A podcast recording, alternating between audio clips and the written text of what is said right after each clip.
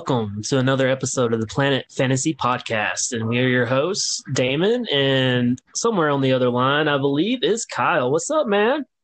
What's up? What's up? How you doing? Pretty good, man. Ready for round two of this draft. Yes. So if y'all were listening to us before, um, we may even have a podcast episode in between the two.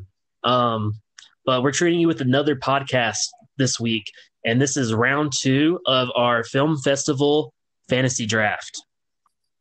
And uh, I'm excited. Are you excited, Kyle? Oh hell yeah! I'm ready to dive right back in.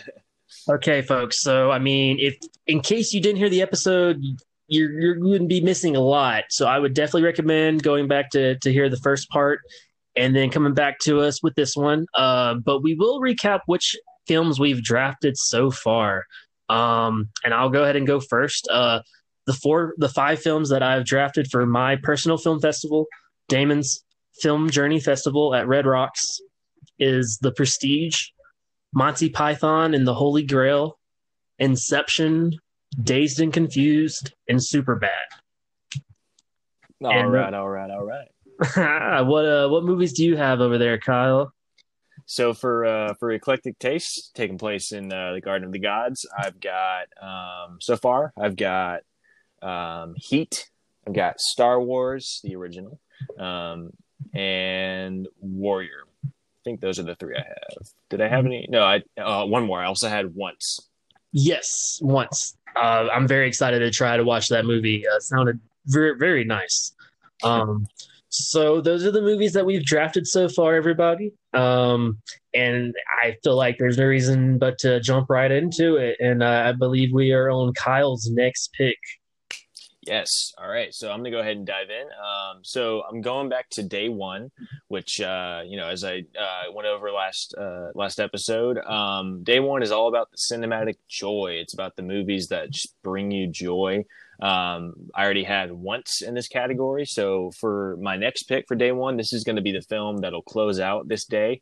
Um, the, the fourth film. It, um, I think it'll just be one that'll leave people with a smile on their face, really inspired depending on your mileage on what you want out of this genre. Um, you know, this movie is relatively divisive. Um, I don't know a lot of people who hate it, but I just think that it's one that if you like a very specific sort of superhero movie, you're really going to be into it, like I am. So I'm going with uh, the original Sam Raimi Spider-Man from 2002. Thank you, thank you, thank you. We need Spider-Man on this list. Hell yeah and I had my, you know, I had my choices. You know, Spider. There's been so many Spider-Man movies. Uh, a lot of them great, some not so great. Um, but I think that, um, I think that Spider-Man, um, you know, like I said, and I've mentioned this before in this podcast. I think in episode one, you know, this movie is my favorite superhero movie, one of my favorite movies of all time. Um, Spider Man is just my my absolute favorite superhero. Um, I'm definitely in the camp uh, side. I, I, really love my campy superhero movies. Um, I was a big fan of the the Adam West Batman show growing up.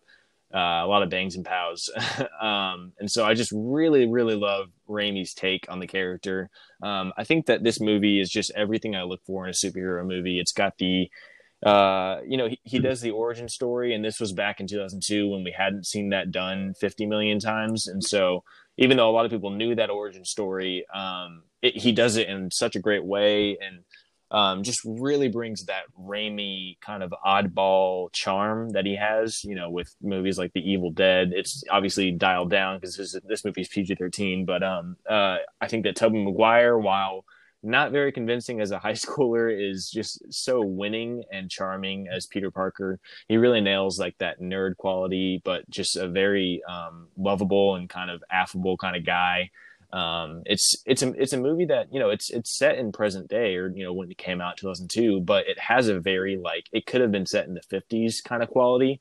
Um, just very old school. Uh, he's got the the girl next door. He's in love with Mary Jane Watson. Um, he's got his, you know, his uncle and aunt who he lives with because his parents died. I mean, everyone knows the Spider-Man story. I just think that this movie really nails it when it comes to the superhero genre. It's first of all, it's fun, which I think is so essential to a superhero movie. Unless you're making a movie about like Daredevil or Batman, like let your movie have fun. Um, you know, these these are larger than life characters, so don't be afraid to get a little silly and ridiculous. And this movie certainly takes advantage of that. Um, Willem Dafoe just absolutely hams it up as Green Goblin, so good. Um, and the movie just really, uh, you know, it, these movies are obviously so special because they're about characters we kind of strive to be like. Um, uh, you know, I always wanted to be Spider-Man growing up, but this movie really drives home the message of uh, he's a character who, uh, you know, could easily have turned out um, as a villain. He had a really rough kind of. He lost his parents at a very young age, and then he he's kind of responsible for the death of his uncle, and so he's been through a lot, and then he's given this incredible um, power. And you know, we have the very iconic line delivered by Uncle Ben. You know, with with great power comes great respons- responsibility, and that's really the message of this movie. Um, obviously, a timeless message, very relevant today.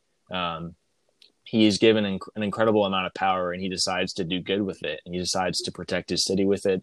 Um, you have an incredible, incredible confrontation between him and Green Goblin where Goblin is basically telling him, you know, you and I were the same, and the city, while it loves you now, it'll it'll turn on you uh, eventually, and and he's trying to turn him, and just Spider-Man just really just is a man of conviction in this movie, and just really sticks to his guns and decides to go the the moral and the high the high ground, uh, the he decides to do what is right and not what's easy, as as Albus Dumbledore would say.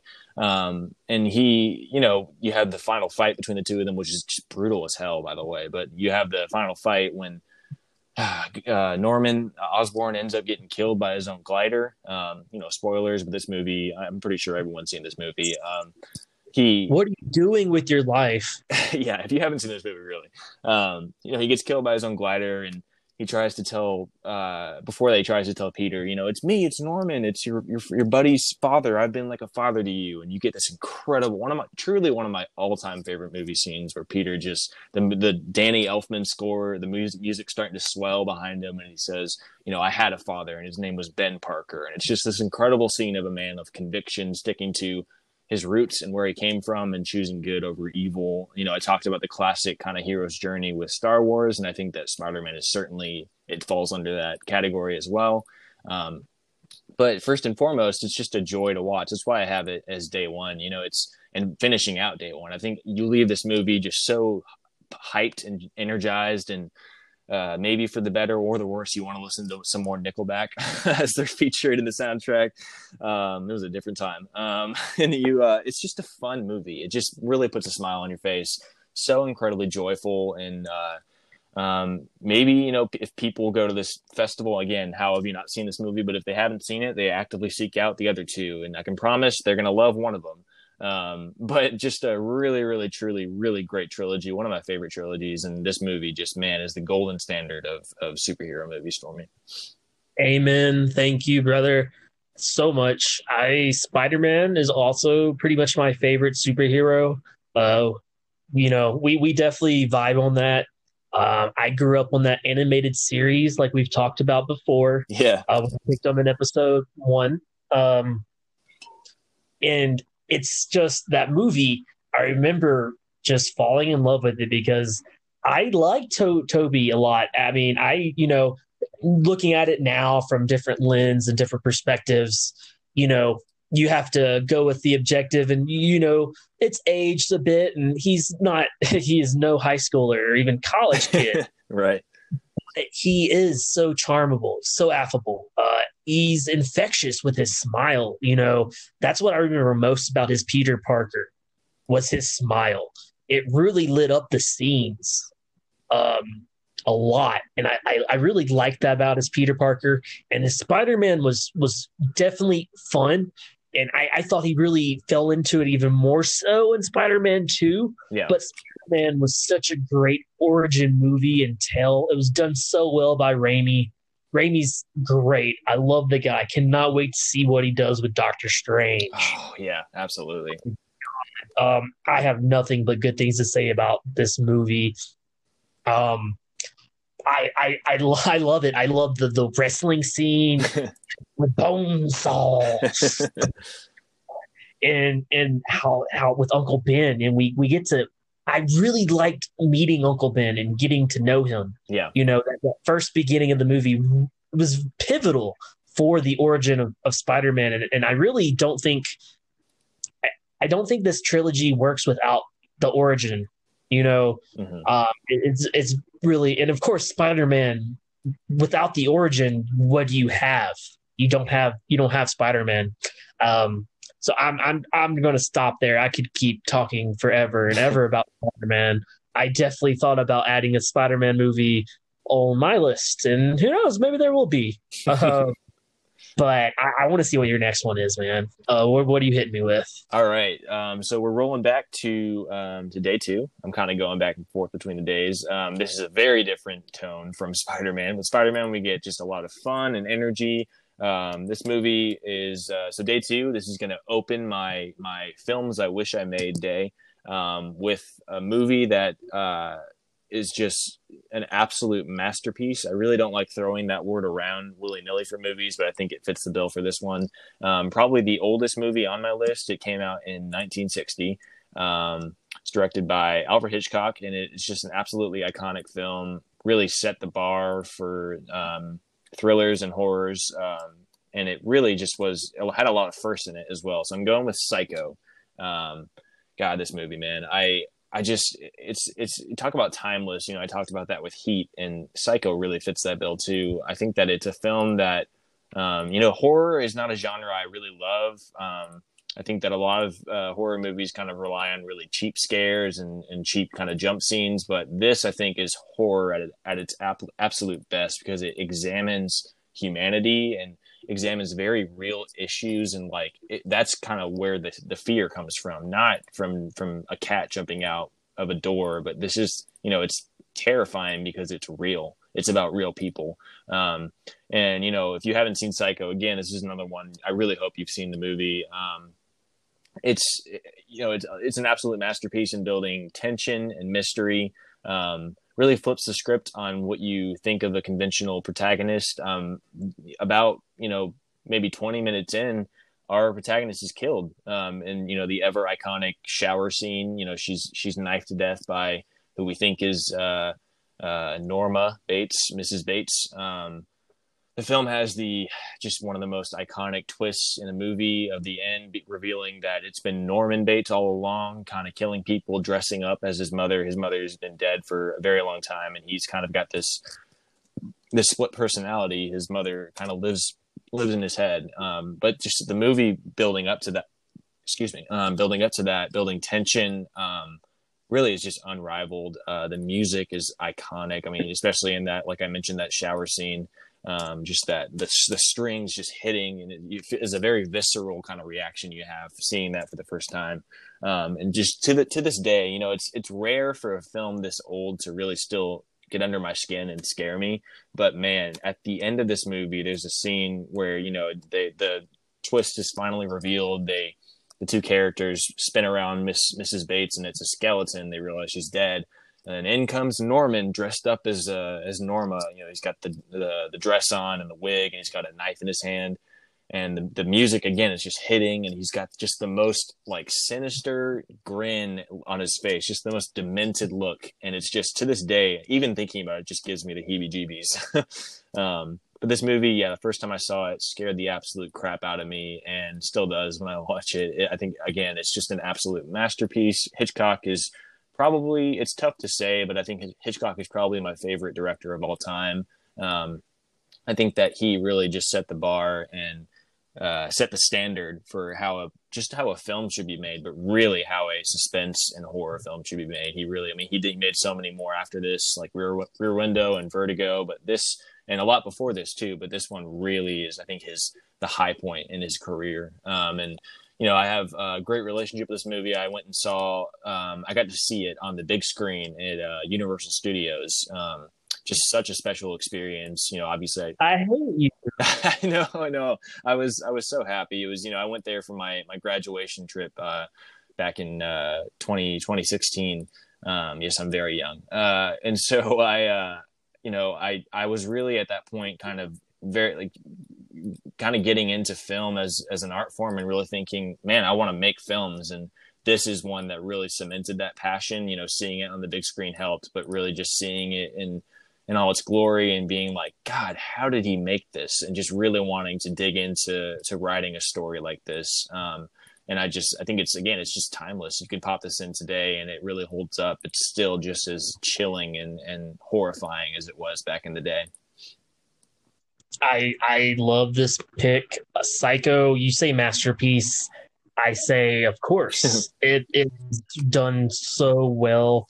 And when you said that it was an old movie in 1960, I was like, wait a second, really? I had completely forgot how old this movie was because yeah. it's so amazing. Yeah. Um, like it holds up.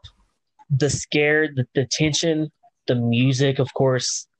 Um, I I'm getting you know chills talking about it because you know that's what this movie does to you. It really makes you feel, and it really was such a twist. And, and you know, I remember seeing this as a kid, and it was shocking. You know, I didn't know what was going to be happening. I didn't know the the background. You know of of the fact that she was a, this big star, and the fact that they killed her so early on was so controversial and and something you didn't do. Yeah and but even as a kid, I it was still such a cha- turning point in, in, the movie itself that I, I just remember being like, "What's going to happen?" And then you get to this this disturbing, this odd climax and, and twist that he he was the mom all along, and he has he he kind of plays he's he acts as if he is his his mom. You know, he still lives with his mom, and it's so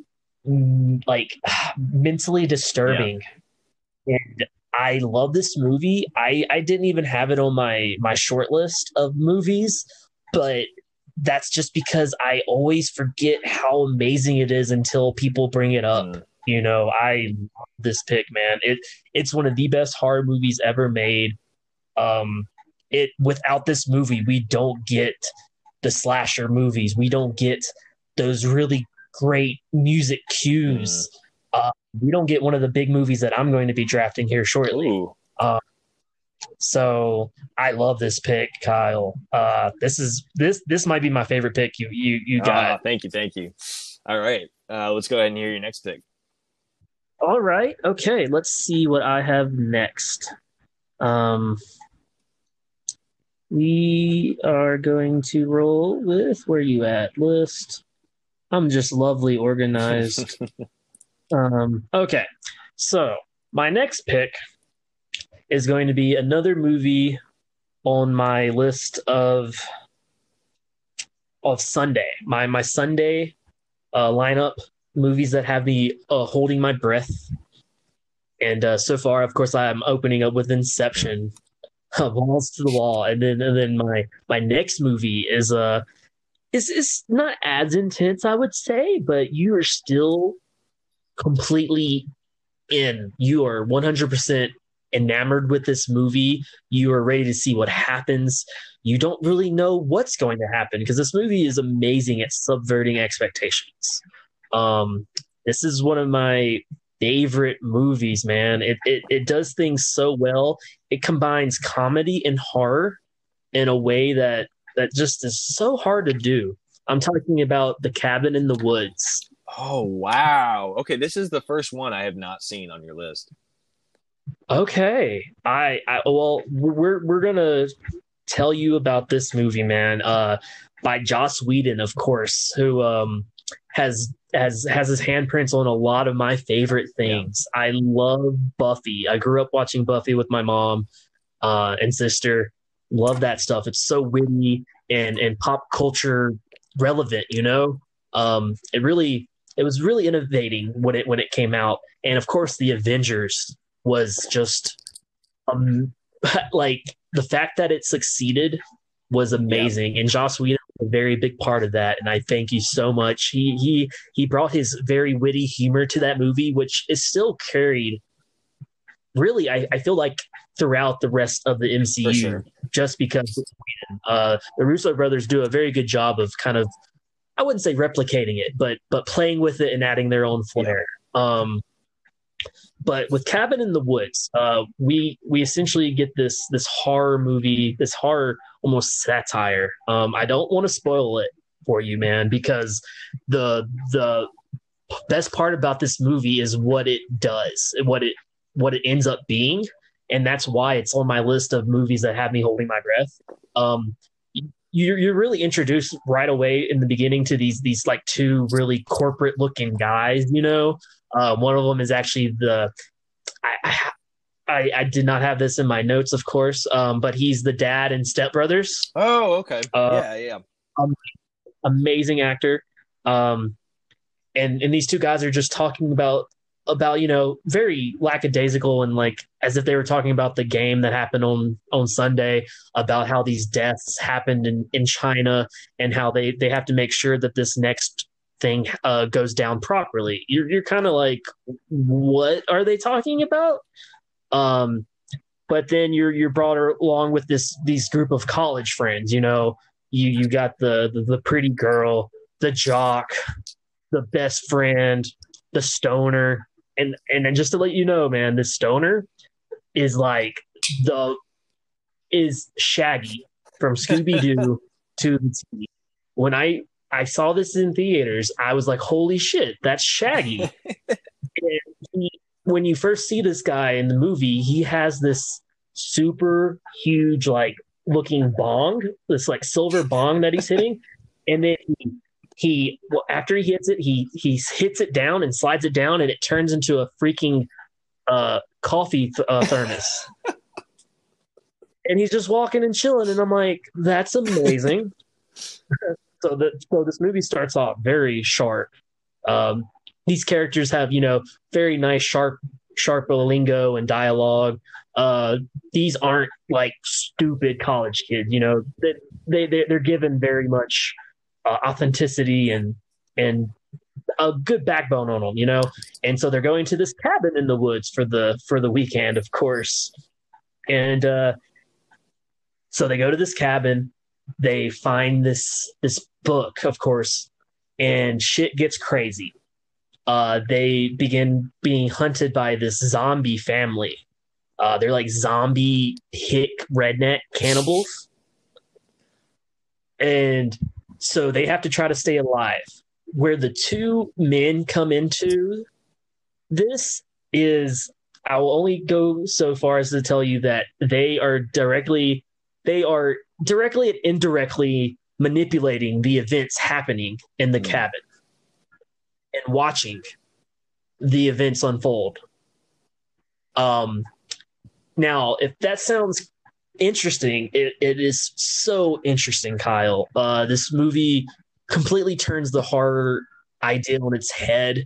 It, it makes it very meta. Uh, I mean, th- this movie is very, very meta. The whole idea is is a lot of allegory on the horror genre and what to expect. How these tropes are so overplayed, and it really takes them and, and has fun with them while still being very scary. Um, but it's it's very smart.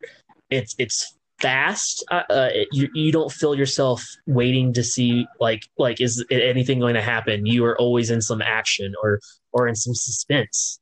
Um, and as you get to the end and start finding out more and more things, um, it just becomes even better because of what it evolves into. This movie turns into even into something else. Um, and I really don't want to spoil that for you because because that it makes the movie, man. So I'm going to just stop there. But that's why it's on my movies that uh, that have me holding my breath, man. Oh man, I love that. That's like the perfect description to hook me because you know I just talked about with Psycho uh, with the horror genre, I don't want to say I, I, I dislike it. You know, I just I'm really disenfranchised with a lot of what are considered like the iconic horror movies. I've been kind of working my way through the Friday the Thirteenth franchise, and I do really love a couple entries in that franchise. But a lot of them, you know, it's just a lot of these movies just have they fall into some very very cliche areas. Um, and it sound like it sounds like this movie really is just like poking fun at that, and I love that. One hundred percent it, it is, man. It, it's poking fun while also really respecting it and giving you some really like great gore and and scares, um, but also just being very self aware, yeah. man. I think you'd really enjoy that movie. And anyone else who hasn't seen it and is listening, I, I recommend this movie just as much as any of the other movies I'm going to be talking about. Um, it came out in, I believe, 2011. It was like a one year delay because uh, I forget who had uh, produced it, but they ran out of money. Lionsgate ended up uh, buying the distribution rights, and it got released after, uh, of course, uh, the Avengers. Oh wow! Because I mean, yes, Joss Whedon was on top Right, of the world, right. you know, and um, am I right? Am I am I lining up? I'm I, I believe I'm pretty positive. Yeah, that's what happened. It was like it was after Avengers because Joss Whedon was was big shit, and they were like, of course we're going to put this movie out, and I was excited, and it it hit everything I needed from it. It was so much more than I thought it was going to be. I mean, I didn't even mention Chris Hemsworth is oh in yeah, this he's movie. the star, right? Uh, Um, he's one of the stars. Yes, he's the jock Oh, okay. character. So you get to see him flex his his muscles and do a lot of that, like those brave scenes that you see in the movie. You know, like try to save one of his friends and and make the the big uh courageous gesture. And uh, it's really fun how all that turns out with them. Uh, see little baby Chris in it. Um, but I, I just don't want to say anything else because this movie is amazing. that's awesome. um, that's all. That's, all I gotta say. on the top of my list of Uh, movies I want to check out now. Good. That I did. I did my job. Uh, and then so I'm just going to roll with my next Okay. movie then. Uh, and this is another movie that will be on my Sunday list, and this will be my closer, my very last movie that you can see at my festival Sunday night. Uh, movies that have me holding my breath. This is a relatively new movie in comparison to most of the ones that we've listed, but I've seen it a lot of times. Uh, since I've I heard about it. Um, took me a couple years to hear about it, but once I heard the premise of it, I was like, I'll give it a shot. And and then once I watched it, I was I was hooked by this very beautifully shot movie that has a lot of heart and so much gore. um, I'm talking about um, God, and I, I meant to look this up. Uh, is it it's Train to Busan or Tra- oh my Busan god, Train to Busan. to Busan? Yes, um, Train to Busan is my next pick. And this movie, you, I'm, I'm guessing by your reaction, yeah, you've seen dude. Oh my god. yes. Uh, for anyone uh, doesn't know what we're talking about, you will be spoiled. So, uh, skip a, ahead, you know. But I definitely recommend this movie. Uh, it came out, I believe, in 2016. It's a horror thriller uh, set in South Korea, and mainly on a train. A uh, it's like a express train that runs in South Korea. Those those very super fast ones, and uh, it follows a a small group of different characters, you know, that are on the train. But uh, essentially, it is a zombie movie, a zombie outbreak movie, and it is my favorite zombie movie ever. It just blows all the other ones out the water by it, it, gets the zombies right it gets the emotion and the heart right and it gets the Mm. action right i like i said i am on the edge of my seat when i'm watching these movies on this day and this one definitely has me super uh, excited and tense i don't know what's going to happen but i really want these people to survive you know uh, i feel like that's a really big part of zombie movies you know that the or the the yearning to have these people that you've bonded with to to live and to make it make it out. Uh, I get I guess that's a it's a very horror genre kind of feel that that they go for as filmmakers. And and with this movie, I don't know. I I truly felt for these characters. Uh, you get connected to them. You have the father and his uh, daughter, um, who he's actually taking her to go see hi- her uh, mom. Uh, and that's the trip that they're going on right now and he's a bit of a stuffy guy. He's he's kind of I wouldn't say a douche, but he, he he likes to keep to himself, and he's he seems a bit corporate. I, I would say, you know, a bit uptight. And and then of course we get a uh, uh, Seok-woo, Mm, I believe. Uh, and that's so that's him and his daughter uh, Suan. Uh, and then of course we we get the other people such as the really terrible ter- uh, terrible CEO guy who's super selfish. He's the person who who makes this movie special because it gives you someone else to root against other than the zombies and and I, I love that zombie movies always or zombie shows like to always do that to show you we have these zombies these monsters and but people can just be just as ugly and disgusting as as any creature or monster yeah. we can come up with and uh, he's he shows that throughout this movie oh man i hate him um, we get the really awesome guy and his wife who's pregnant. Um, they're a really great couple. We we get the uh, kid and the baseball team and his girlfriend. Um, we get the two elderly uh, sisters, and uh, we we just you know you you get tidbits of these people's lives, but it's just done in such a natural way that you, you see these people, these innocent people, starting to get attacked by zombies, and you're just like, holy crap, yeah, this sucks. And then you're like, you see these zombies. These these zombies, by the way, yeah. are very vicious. They're I wouldn't say World War Z like supernatural level, but these zombies are fast. They're they're they're fairly strong, and then and when they get into groups and hordes, they're just destructive. Um, and I love seeing them uh, especially in this setting in a train in this very claustrophobic, uh, narrow setting. It was just there's so oh, you yeah. can't do anything. It, it, it, you know, so the spread was very quick. You know, you get the train that's like bam, it's pretty much you're either hiding and safe or you're a zombie now. And then and now then you get the crux of the movie is is these people are trying to survive and and stay safe on this train until the next stop. You know, they're trying to get to to Busan, and from there you get this movie of emotion and suspense. Um, I one of my favorite scenes is uh, when we find out that the zombies don't or become oh, kind of docile God, yeah. during. Uh, you know, um, they go through the tunnel and they're just kind of standing there like they're you know taking a nap. You know, um, they can't see anything or hear anything, and so they take advantage of it. You know, so they start climbing up in those luggage racks. You know, and I, I just thought that was mm-hmm. so clever and such a cool mythos and and idea to add to to zombies. I, I, love when people add their own flair to already built creatures and, and fandoms and mythos. And so I, I just really like the thing, the little things that this movie does to add to that. Um, and of course, I should say a sequel yes. is coming.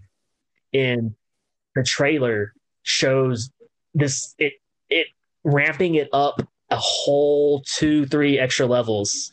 Um, it's not on a train, and you're getting these zombies who even seem more evolved and more dangerous. Super excited but I'm only excited because this movie set the tone. I I I was just really strapped in from beginning to end, man. Uh, what what do you how do you feel about Train man, to Busan? This is one that you know I only caught. Uh, I actually this is one of the first movies I watched as quarantine was starting. I thought you know I really want to start checking some stuff off my bucket list, and this is a great time to to do that. Um, so this one's pretty fresh in my mind, and man, I love this movie. It's uh, you know the zombie movie is not one I'm particularly fond of. I think they're all kind of the same, but this one really is a very clever take on the genre. Um, I think that just this is I don't want to generalize, but I just think that Korean films really get the horror genre and the zombie genre more than American American films do.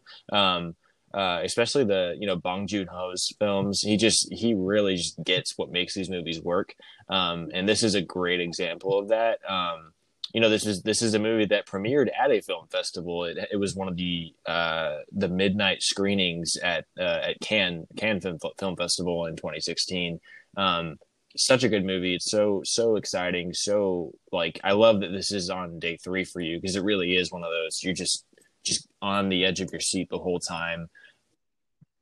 And this is the last oh, one. this is the I last movie. That's a perfect way to cap off this this best. Um, people are going to leave this festival just talking about, excuse me, talking about this movie and hopefully hyped to see the sequel. Um, I yeah, I, I love it. I, I love the cast, love the characters, um, really fleshed out characters. Um, a lot of really just surprisingly emotional scenes. Um, it, like when uh, what's I forgot her name, but when the I think it's the the cheerleader gets bit and uh, kills her boyfriend. Um, am I thinking about that right? Who, who gets bit? Yeah. Um. Oh man. Um. I, I, you know, I she does get bit event essentially. Yes, I believe it's when they're moving in between different yes, the different yeah, uh, yeah. trains. Uh, it's because of yep. asshole CEO guy. Oh, that's right. That's right. He pushes her yep. to save himself, and she gets bitten. Yeah, that's that's a tough scene. Yep. Um, this movie really surprises you with those kind of scenes, but it's it's just a really fun movie. Um, I'm really glad they're making a sequel, and yeah, just just a ton of fun. This is a great way to cap off the the festival. Thank you. And I mean, I, I really wanted to to make sure I had a I had a foreign film because I, I'm really starting to to dive in and respect yeah. foreign films and, and what they have to offer because I, I, you know you really restrict yourself so much when you only go with with English speaking films and and just English mm. a- anything you know uh, to be able to open up to other cultures I, I, I love and and this movie really opened my eyes to to just how amazing other other uh, countries' films can be. Like this is probably the newest, most recent movie that I just cannot stop talking about. I will tell anyone yeah. I know to watch it, uh, and I show everybody I know about that sequel trailer. Um, so I'm a very big stan yeah. of Train uh, of Busan. I think the sequel is called Peninsula, and that that's going to be one of the ones I'm really hyped to see as soon as theaters open back up. Uh, I'll be first in line for sure. One hundred percent, easily, man. Um, so yeah, I went with two uh, horror movies, uh, two Sunday movies. Uh, and so we're going to jump back to Kyle. Uh, what day are you going to so be? I'm also uh, going to go with my now? day three. Um, very different vibe. I'm going with the the cathartic uh, movies. I hope I said that right, but I'm going with catharsis. Um, these movies that just make you feel all the feels. Um, I have uh, Warrior opening up this uh, this day. Um, now I'm going to talk about the one that's going to close it. Um, this is going to bookend my and or this is going to end my entire festival. Um, so I was thinking of one that not only fit the bill for this day, but really just viewers are going to leave this movie just really like if anything else this movie was w- worth you know going to this festival for and um, it's one that uh, i've loved this franchise for a very long time it's a fandom i've been a part of as long as i love the harry potter books um, it's I think that the the movies I don't know if this is a hot take or not, but I like the movies more than the books. Um, I think they're a great translation. Um, I'm gonna go with the Lord of the Rings: The Return of the King. Thank you, sir. The this movie it had, had to be, to be on I mean, one of these if lists. I could, I would have just put the whole trilogy, and then that would just be a, a year long festival. Um, but I'm putting Return of the King. Uh, in my opinion, it, you know, is my favorite of the trilogy. Um, like I said, these movies I I enjoy more than the books. I love the books, but I just think that they're one of the best adaptations of a book. Um, just because they they cut out all the fat, even with as long as they are, they cut out a lot of the the filler stuff and really just get to the meat of the story. Um, and Return of the King just is the absolute. This really fits the bill for the theme of catharsis. It really is just the the culmination of this this uh, epic uh, trilogy. Um, it you know it resolves things i think in a really emotionally satisfying way um, you're really going to feel a lot of the emotions in this film um, you know uh, all i have to say is i can carry you and everyone is just going to start thinking about that scene on mount doom um, uh, i think that you know the relationship between sam and frodo is just the heart of this movie um, but just the entire cast is wonderful. Aragorn really coming into his own and becoming king in this movie is just phenomenal. Um, you get some incredible just battle sequences. This is also kind of contrast to the rest of my films in this on this day. They're really low key movies and not a lot of action. You know, Warrior has some fight scenes, but other than that, these movies are going to be more about the drama and, and about you know personal relationships and stuff like that. And so with this movie, it'll end off on a real energizing kind of high note. Um, and you know this this is just like I said, it's cathartic to watch this uh, movie and experience this with a lot of people. Um, I unfortunately didn't get to see any of these movies in the theater, but I just I'm just imagining you know watching this with a big crowd of people, and this is one of those where you just everyone's cheering during a bunch of scenes, and especially when Aragorn, you know, he says for Frodo, and they they charge, and it's just one of those it's a very rousing movie and it really is a very unifying movie which you know i think today is a very important thing um, to be unified about something um, and this movie does that uh, to a t you know it, it's just uh, it's such a fun thing to rally behind and it really you know some of these movies are going to have really sad endings i think this one just it's emotional, but it's a really just very bittersweet ending. You know, it's sad to see Frodo and Gandalf go, but just a really lovely cap to this this awesome trilogy. Um, you know, our, our heroes win and um, get the ending they deserve, and Sam gets to settle down with his wife and his his kids and, and write his stories and.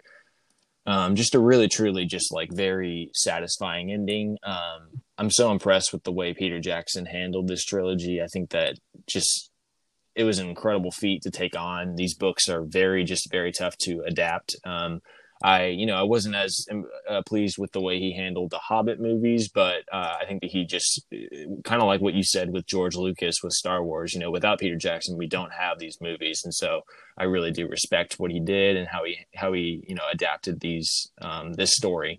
And so, um, and I went with the you know Return of the King because I love Fellowship, I love Two Towers, but Return of the King is just like I said that incredibly satisfying conclusion to uh, to the trilogy.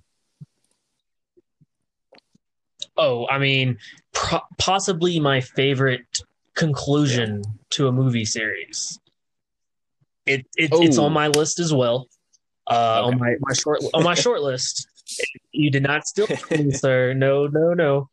Uh, but obviously, because it's it's so good. I love Lord of the Rings. I I remember seeing Fellowship of the Ring for the first time on T. Oh, I think we we either rented it or we we I saw it on TNT because TNT was you know was the king of those those Lord yeah. of the Rings marathons back in the day, um, and I just I just gravitated to it. I, like I said, I love fantasy, and I had never heard of Lord of the Rings before, but this was something that I was like, I'm jumping, and I loved it. Uh, from the get go, seeing Fellowship was was a lot a game changer. You know, the the orcs and oh man, the fight oh, in yeah. the in the mines is one of my favorite scenes.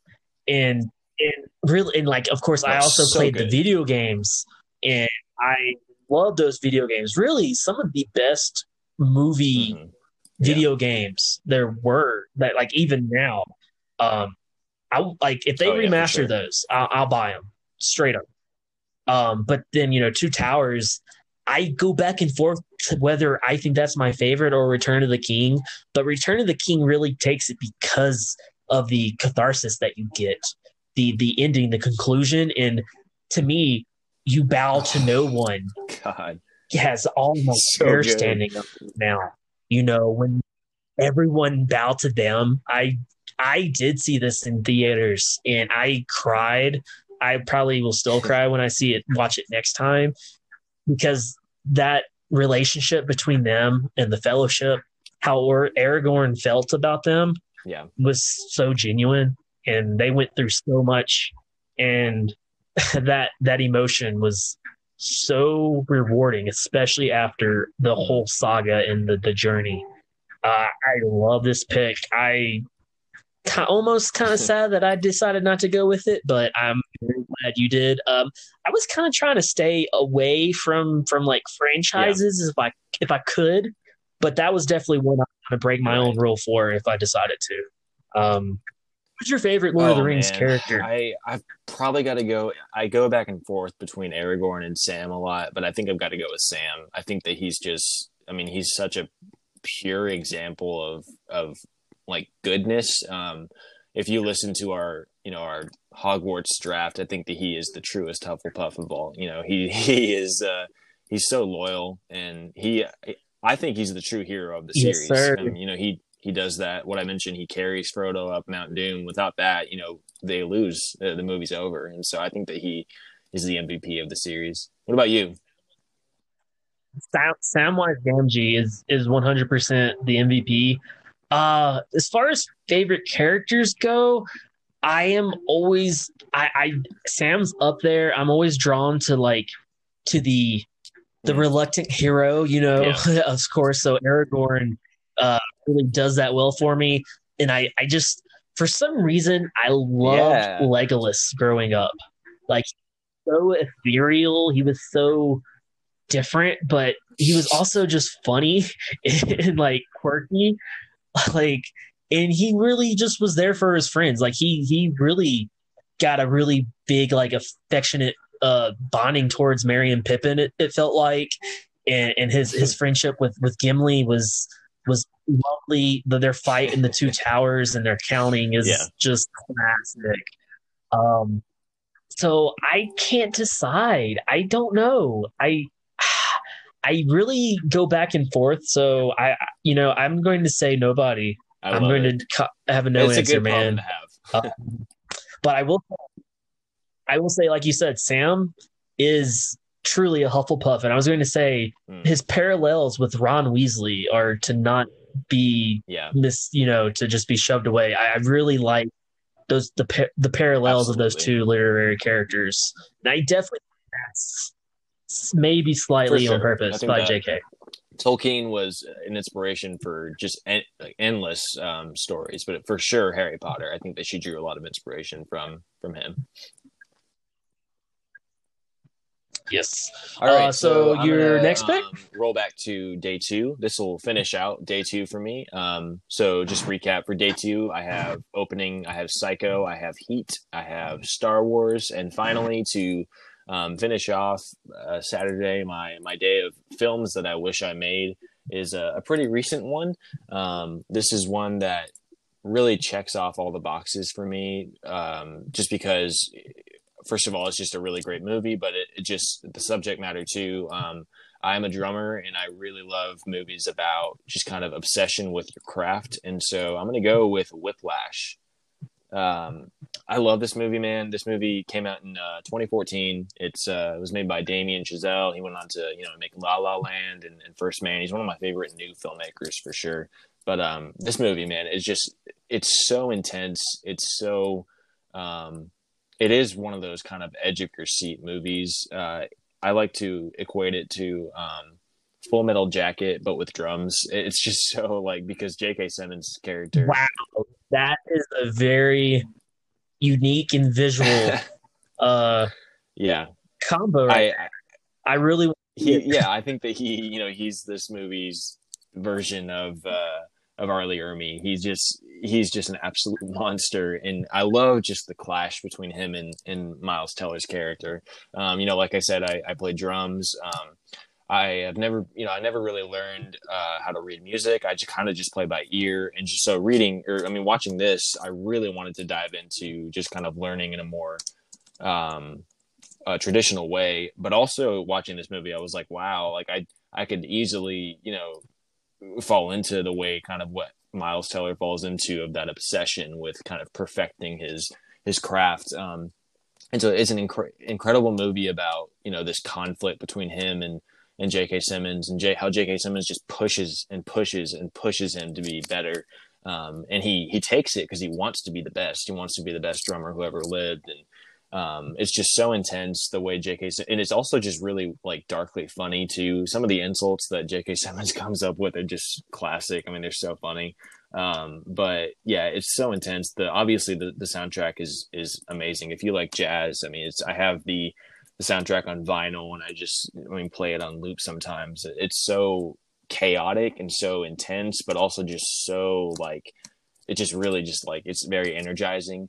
Um, but this movie is just so I, it's really just the definition of, of intense. I saw it um, right after it left theaters. It came out in 2014. I caught it like really early 2015 and just was instantly obsessed with it. I tried to get all, all my friends to go see it. My brother and I, you know, we would watch it uh, all the time and just talked about it. And I just think that uh, it's really a great kind of example of that classic film trope of, of, you know, two people just clashing and really kind of butting heads, but they're both kind of pushing each other and, you know, Uh, I love that. I love it's kind of my it's Miles Teller's sort of his descent into madness and like obsession, and uh, it's got this incredible ending where we think that he's kind of gotten better and he kind of steps away from drumming for a while and then you know he gets pulled back into one last concert thinking that things are kind of better and then J.K. Simmons uh, kind of tries to fuck him over at the end and so it's this really kind of crushing scene and then he kind of pulls one over on J.K. Simmons and just messes up the concert and so it's just them going back and forth the whole time and it's this great kind of battle and uh, one of my favorite uh, shots in the movie is there's a shot at the very end of the movie of Miles Teller's dad. He's backstage and he's watching as his son is just playing his heart out. Um, and it's just zooming in on his face, and it his face just goes from pride to just like kind of like shock and like wow what does my son become you know he's just completely enveloped by this obsession and so it's just this incredible incredible uh uh movie that really delves into that and for a for a first time you know a debut film I and mean, it was Chazelle's first film what an incredible way to to you know make your name known. I mean, he he was a true. He, this was nominated for a few Oscars. I think he was nominated for Best Director, and rightfully so. He really kind of exploded onto the scene with this movie, and La La Land kind of carries on some of its themes just in a very different way about how you can really be obsessed with uh, with that drive to be better and how that can kind of affect your relationships. And so I think that he just nailed it with this movie. It's like I said, the soundtrack is awesome. I always listen to it and try. I I will emphasize try to tr- play along with it on drums. Um, but it's just yeah, it's a very exciting, just really intense movie. I, I like this pick. Like you said, you, you are a drummer, and you've talked about this movie before with me. Uh, I had a feeling you were going to pick it.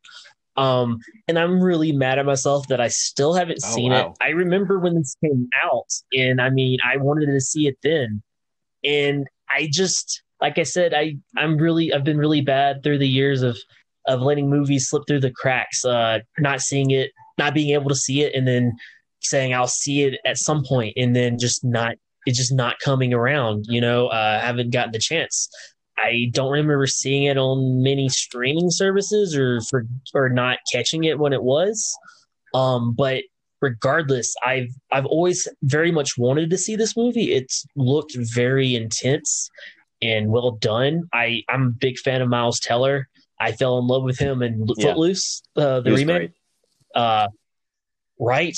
I love the guy. And then in 21 and over, he killed that mm. role. He, he, he, you know, he's just he, he's this really very charismatic person who who has this very this this edge to yeah. him you know you know very pop like this kind of big man on campus that also kind of almost kind of like robert downey jr kind of oh that's a great comparison i don't yeah, know for sure unfounded.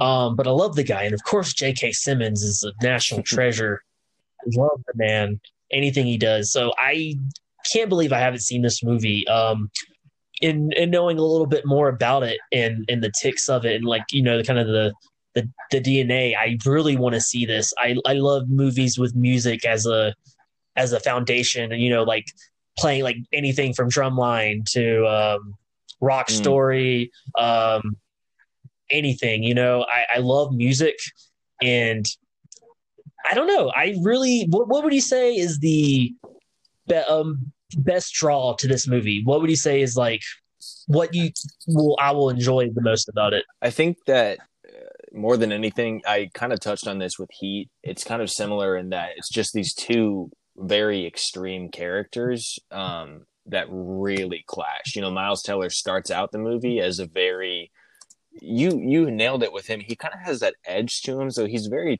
uh, charming and charismatic, but also can be is good at kind of playing a dick sometimes, and he kind of is that in this movie. He's like because he only cares about being a drummer, so he's not really interested in like making friends and stuff. So he's kind of that guy. He thinks he's the best, and then he you know gets confronted with this insane music teacher from hell.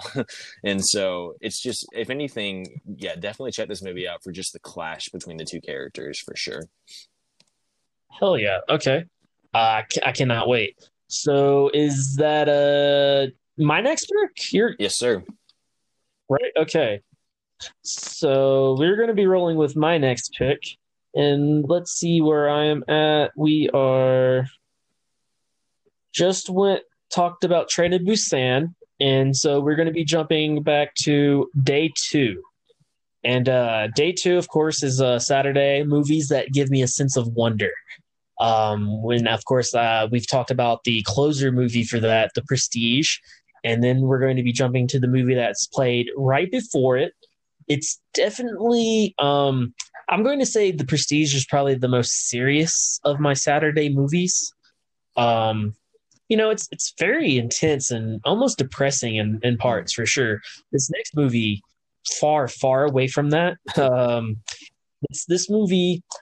Uh, if I don't know if you you might see a pattern with this one and my two of my other previous ones. I love satire.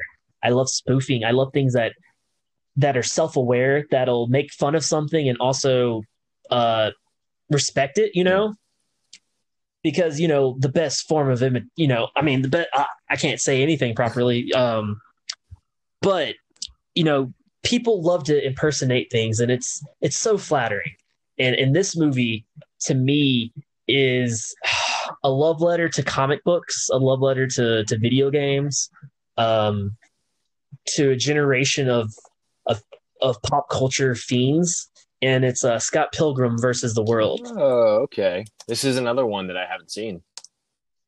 Okay. All right. So I it's another Michael Cera movie. Uh, he plays the the titled Scott Pilgrim, and he's this I believe twenty two year old, twenty three year old uh, kid in this band. Uh, this this band Sex Bob-omb, and uh, there hits this punk band, and he's a narcissist douchebag. He he's this guy who who's lazy and really doesn't have anything going for him. Uh, and he somehow still thinks he's like this very self-aware, righteous, popular kid guy, you know. Um, and so he just kind of walks around this movie with this this air of cockiness, you know, and it it really breeds this movie because he's dating this this uh, chick, this girl, Knives. She's 17, so right off the bat, we we jump into a this this the trope of the the, the rocker, the music guy dating the underage girl, which is not a very good start. Um, so the, right away, this this movie really is sharp and very self aware. You know, it, it's already point, pointing uh, daggers at this idea of what rock music is, what punk is, wh- what the people who play instruments, what they kind of end up being, and and especially as far as these tropes go.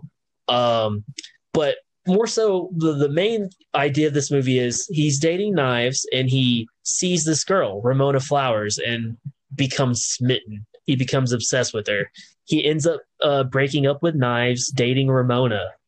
But the trick, the, the the problem is, she has seven evil exes who uh, all want to kick Scott's ass, and uh, so they all take turns trying to kick Scott's ass and uh, that is is essentially the basis of this very insane movie that is uh, adapted from a comic book, of course, of the same name.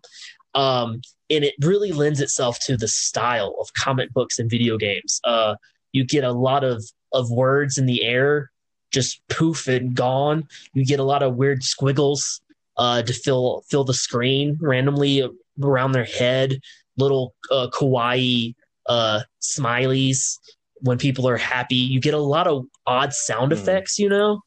Um, th- this movie is very quirky in that aspect. It, it's it's shot in a very fun and witty style. It's directed by Edgar Wright, so um, I, I really love this movie for him.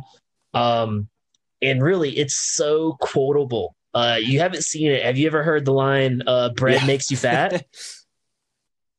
I'm in lesbians with you. um, so many good quotes, and I mean, it, it's kind of become of a cult mm-hmm. classic, you know. Um, of course, it, it gets some hate because, like I said, Scott is a is not a super likable character. He's he's full of himself. He's he's dating an underage girl to begin with, and he just jumps ship to Ramona. It, you know, it's it's a very to me it gives me a very Romeo and Juliet kind of vibe. You know, mm. how he just was obsessed with one person and jumps yeah. right to the next. Same same obsession, you know. Uh, and then when we get into these evil exes, uh, we get these absurd fight scenes, man. Um, the first X uh, attacks them, and they're dancing and fighting at the same time. Essentially, he, this guy's singing. Uh, he has this Bollywood flair to him, and he's he's he's floating in air and dancing, and while they're fighting, and um, and once Scott beats him, he this guy explodes into coins, and and he even goes, "Oh, cool, coins," and picks them up, and it just adds to that that video game mm. flair, you know, uh, that this movie is equal parts it, it has this story this very story that it's taking itself as seriously as possible you know. Scott's in a band. He wants to date ramona and he's trying to balance the two and then you have him fighting these evil exes in these insane death matches um and you see it from from evil ex 2 on you know and i don't want to ruin all the fights because those are really super fun and clever um but I will say, like, a lot of the fights do. Um, what they do is they have music as a weapon, and I love that as a visual.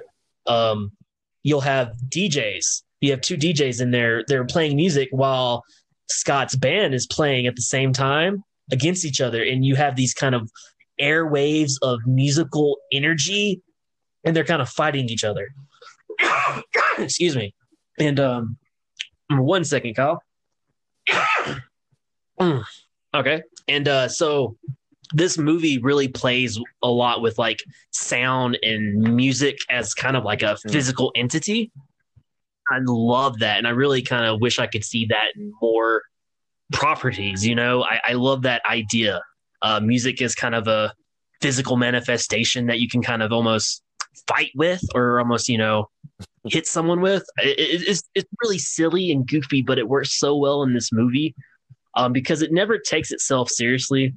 Um, does this sound like a movie you'd, you'd want to watch? Oh, for sure. Uh, this is one that I've heard a lot about. I yeah, just for some reason I've never gotten around to seeing it. Um, I love Edgar Wright, man. I love you know Hot Fuzz and Shaun of the Dead. Um, and also I'm a big video game fan. I hear that this really like is kind of a love letter to that as well.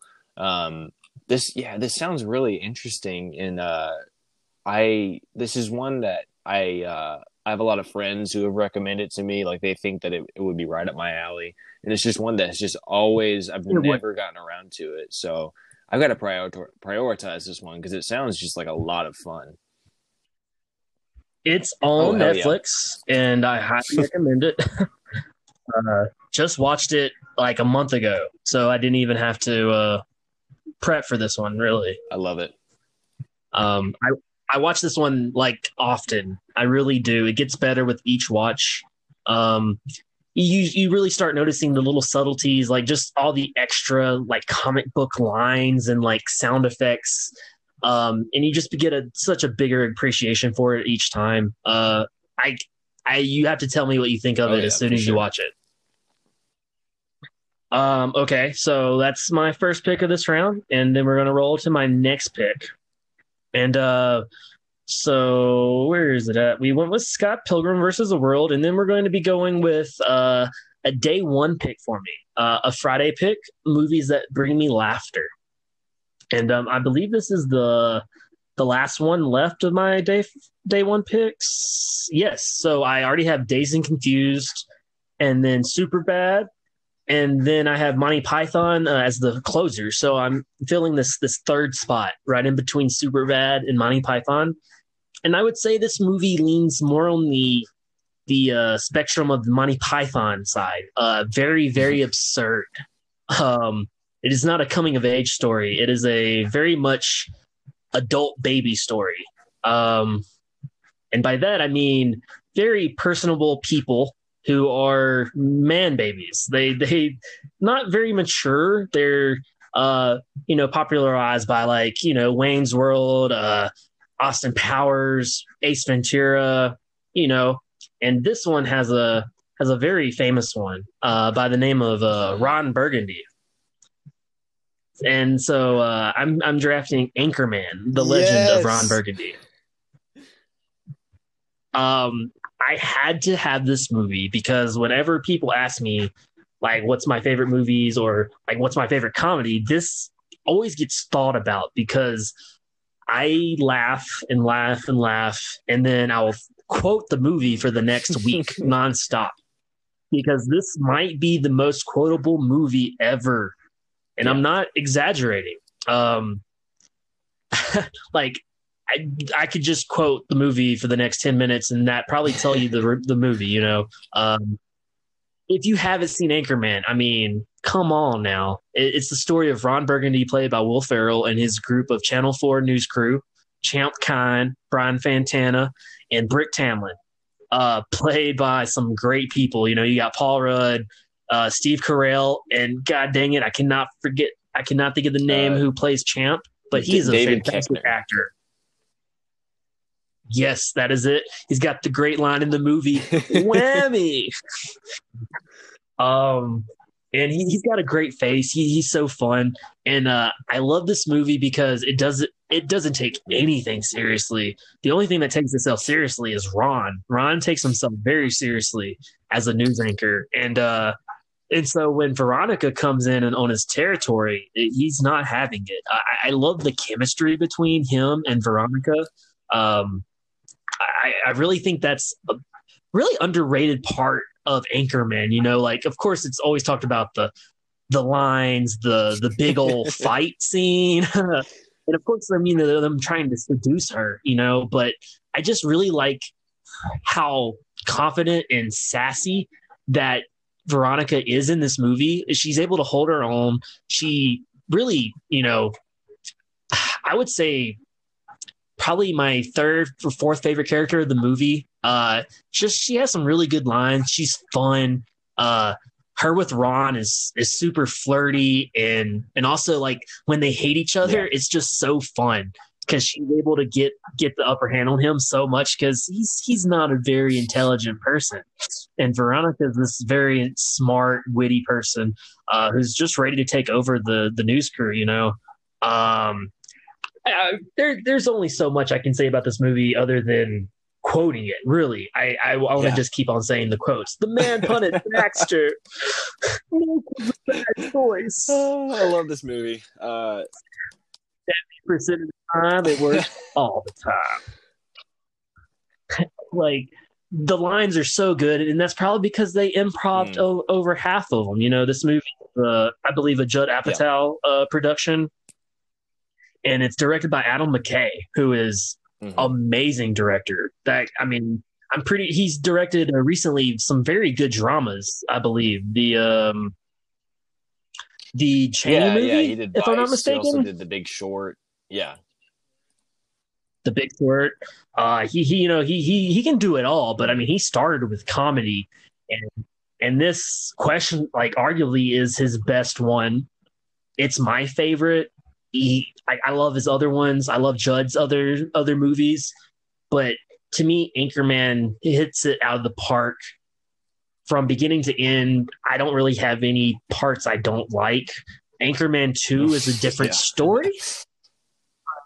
Anchorman um, is a classic, and I had to have this on my list to fill out yeah, I'm, my day I'm one. kicking myself for not including it. I I love this movie. This is probably in the conversation for favorite comedy for me. That that always fluctuates, but you're right about it being. I mean, it's arguably one of the most quotable movies of all time. I it, it's just as much as I love Will Ferrell and Paul Rudd, everything Steve Carell does in this movie just makes me lose my mind. I mean, it's so funny. He really is. He's so fun, and the bloopers are even better. I mean, he just the best blooper I've seen is when he's like eating the um, whatever he's eating garbage or whatever it is, and he just like he's got a full mouthful of it, and then just starts like just dying laughing. It's so funny. Uh, I love this movie. It's so oh. funny. It's very re- rewatchable too. It's just kind of like one of those comfort movies that like you can just quote every scene, and it's just like it's gonna put a s- smile on your face no matter what. And man, this this first day like is the one I want to see the most in your festival because it's just so fun. Like there's there's no movie here that won't be incredibly entertaining. Thank you. I I agree. I I I love laughter, and those those movies really encompass like what makes me happy and laugh. You know, Uh, Superbad, Anchorman, and Monty Python are probably my three favorite comedies. And then Dazed and Confused is my favorite coming of age story. It, it's it's so good. Um, so I, I, think that leads us to to your next uh, right. two picks, man. Yeah. So I'm gonna go. Right? So day two is is all finished up. I'm gonna go and roll another one into number one. Um, this is my my cinematic joy uh, day, first day in the fest. Um, uh, I'm gonna do my first film in this day. You know, this is the one to kick it all off. So I'm, I want to start strong. One that maybe people are really hyped for. They want to get there early so they can catch the first film. Um, and I'm really glad this one hasn't been picked yet. You know, a lot of these that I've picked are really iconic um, movies, and this is one that just, I mean, it's one of the one of the most well known movies of all time. Um, I'm going with Back to the Future. Great, Great Scott, indeed. I God, I love this movie. It's it's just the epitome of um, the adventure for me. I mean, it's such a fun adventure. It's I never get tired of watching it. It um, you know, if you haven't seen this movie, you're living under a rock. This movie came out in in '85. It's directed by you know Robert Zemeckis. Um, directed by Robert Zemeckis, that really has Spielberg's fingerprints all over it. Um, you know, it, it, it, it's it's a, a timeless kind of fun adventure about time travel and and just the kind of the hijinks that Marty McFly gets into in in uh, 1955, and um, I think that just you really need something in this film festival to kick kick things off um, on a really just a high note. And you know, I talk about cinematic joy. That that's this movie to a T. It's just it makes me so happy to watch. It's really one of those kind of comfort. If I, I have kind of a list of movies, if I'm homesick, and this is definitely number one because I can just sit back and if I want to kind of sleep through it, I can. But otherwise, it's just it's so comforting to watch. I can quote the whole the whole thing. Um, I love the the Johnny B. Goode scene when he's just shredding on the guitar, and you know maybe you guys aren't ready for that yet, but your kids are gonna love it. Uh, I just love that scene. Um, the car chase too with Biff when Biff, Biff ends up in you know manure. I love it. I, I think that uh, its sequels are pretty underrated too. I love, I really love two and three. Um, but I think if you know, without this one, you know, that doesn't work. Like they, they had to really kind of nail it with the first one, and they did. I mean, this movie just really exploded onto the scene. It's mid '80s, and it's a very '80s movie, and the way you know uh, the jokes are delivered and and the performances are kind of over the top, but in the best way possible. Um, and I just I, Christopher Lloyd is just he's perfect as Doc Brown. Um, one thing I love about this movie too, and, and Bob Zemeckis is he's he's actually said on record, you know, he's uh, there was an interview a while ago about all these remakes coming out, and he's like, you know, I own the rights, and as long as I'm alive, I've I have signed a contract that a remake will never be made of Back to the Future. You know, we can't say what'll happen after he passes away. God, God forbid. Uh, but I'm sure it'll happen someday. And you know, I'm not entirely opposed. I understand the the the desire to do that, but I just think that this movie is perfect, and you just can't remake it and make it better. I think that. Um, yeah, there's there's just not much more to be said. It's just such an iconic classic movie. I, I I mean, this was something that I thought about drafting. It was on my big board. Uh, I went back and forth about thinking about drafting it. Uh, it was definitely going to be on my Saturday list, but I, I, I just, you know, I, I, felt like I went with with ones I've watched yeah. more and more often. But I, I mean, I watched Back to the Future mm. so much as a kid, and man, it it it's so good. It really is. It's so fun. It really is a joyful movie. It's it's a time travel movie, man. I I love time travel, and this was I think one of my first, if not my first, mm. like introduction to it. You know, so this really sets the bar, and it does it so well. The the fact that when he changes stuff, it changes his future. You know, the the the idea of him disappearing in yeah. the picture so good and how and like you I, I love like you know you see the exact same areas and just com- how completely different they are. I, I thought that was done so well. I love the cast. Mm. christopher lloyd is amazing. I grew up loving his movies. I mean this clue um, who framed roger rabbit um, I, I love the guy, and he's still putting out good stuff, man. I mean, uh, if you haven't seen Twelve Monkeys, mm. the TV show, he's in that. Such a good show. Um, I love Back to the Future. I love everything about it. The music scene.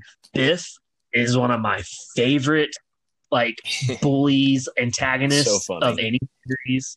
He's he really does it so well. Like, um, I think no yeah. one could have done that role but him.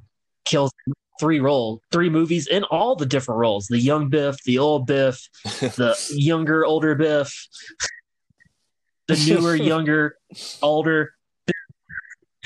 Um, I mean, there's not much to say about Back to the Future yeah. that hasn't been said. Uh, I love that you great drafted it because I was going to be sad if yeah. neither of us did. I, I felt you might have, so I was kind of stay. I, I, was trying to stay away from the bigger movies. Not going to not going to lie. So I'm glad I made that decision. Yes, so I'm not as sad as I could. And be. I love that too. I love um, kind of the juxtaposition of our list so far because I also had that thought. You know, I wanted to go. I wanted to kind of champion some. You know, I'm looking right now at my list of alternate picks, and a lot of them are really obscure movies that kind of flew under the radar, and that's going to be some of them. But I, you know, I, this is one that there's a lot of movies that are very hyped up, and then when you finally watch them, it's just like, uh, did I watch the same movie? But I think this is one that, like, man, my parents, it was one of their favorites. Uh, they, it was, you know, cute little story. It was their they saw it on their first date so that's kind of a nostalgic pick for me as well but you know they it was one they wanted my brother and I to watch as soon as we were like old enough to enjoy movies. And man, it did not disappoint. It's just such an iconic movie. And also the soundtrack too. I didn't want to go without mentioning that. The soundtrack is so damn good. It was my introduce. Yeah, it was, it was my introduction to, to Huey Lewis and the News, who I, I've seen in concert since then. And man, he delivered. He's still so good. And I love Power of Love. And it just fits so perfectly with the vibe of this movie. Yeah, mm. I, it's just the aesthetic, you know, the the '80s aesthetic yeah. and then the '50s aesthetic. It nails them both so well. Um, and I love the whole. Like I said, the cast is great. Everything, and and like you said, you like the sequels. I love the sequels. Back to the Future Two. I almost might like it more, but like yeah. you said, we don't get them without this one. And I don't watch Back to the Future 2 right, unless right. I watch Back to the Future first it's a sequel that just hmm. it doesn't hit the same. It's like Endgame and Infinity War. It's For almost sure. like you gotta yeah. watch they, them back they to just back. work so well together, especially because Back to the Future two and three they were they released um, within a year of each other, and they they were filmed back to back. And so, yeah, this trilogy only works if you just kind of watch them all um, in in order. But I, I I agree. I do love two. It went in a a much darker direction, and I, I, really enjoyed that. I love the kind of the alternate 1985 or uh, with you know Biff as the on the nose Donald Trump reference, which I I loved. I mean, I didn't mind that at all. I thought it was hilarious. Um, but yeah, I just I love these movies so much. People wonder why we hate Donald Trump, and it's like right, I mean, our exactly. movies told us to. Even Come on, back to Home Alone 2. I mean, he was a dick to Kevin McAllister. we should have called it. Ah, Yep. You don't pick the Kevin. That that's the number one rule as kids yeah. of, of us. You know, don't do it. Uh, so you got Back to the Future. Right, so uh, what is your next close pick? out day one? I'll have day one and day two under the belt. So you know, day one opens with Back to the Future. We're gonna roll into the movie once, and now for my third pick, right before Spider Man, um, I'm gonna go ahead and roll with. Let me see. right here. Um, I'm gonna roll with one that is uh, another kind of. Um, I had just mentioned, you know, Back to the Future is is one of those like it's just a very iconic movie, and I wanted to kind of balance that with the more kind of underseen gems. Um, this one is I don't know a lot of people who have seen this movie. Um, it, it's certainly one that's very personal to me, just because it's one that my family like it's kind of a tradition of ours to watch every year. Um, this movie's called Dan in Real Life. Um, came out in 2007. Uh, it stars uh, Steve Carell um, and Dane Cook. Um, basically, it's a movie about uh, Steve Carell is a is a widower. He um, he's a father of, of three girls, and he he's very close with his family. So the movie takes place over um, like Thanksgiving week. Uh, he takes his girls and goes back to his his uh, parents' house, where you know they have a really big family, and they're all kind of staying at the house for the week. And so it's uh, it's you know him kind of reuniting with them and the movie kind of kicks off uh, as he he's in this small town where his parents live, and he goes to you know he's he's a columnist or a newspaper, he's a writer, and he goes to uh, um, a local bookstore to kind of you know stock up for the week and find some books to read, and he um, comes across this lady who is looking for suggestions on her new on a new book to read, and they kind of hit it off and.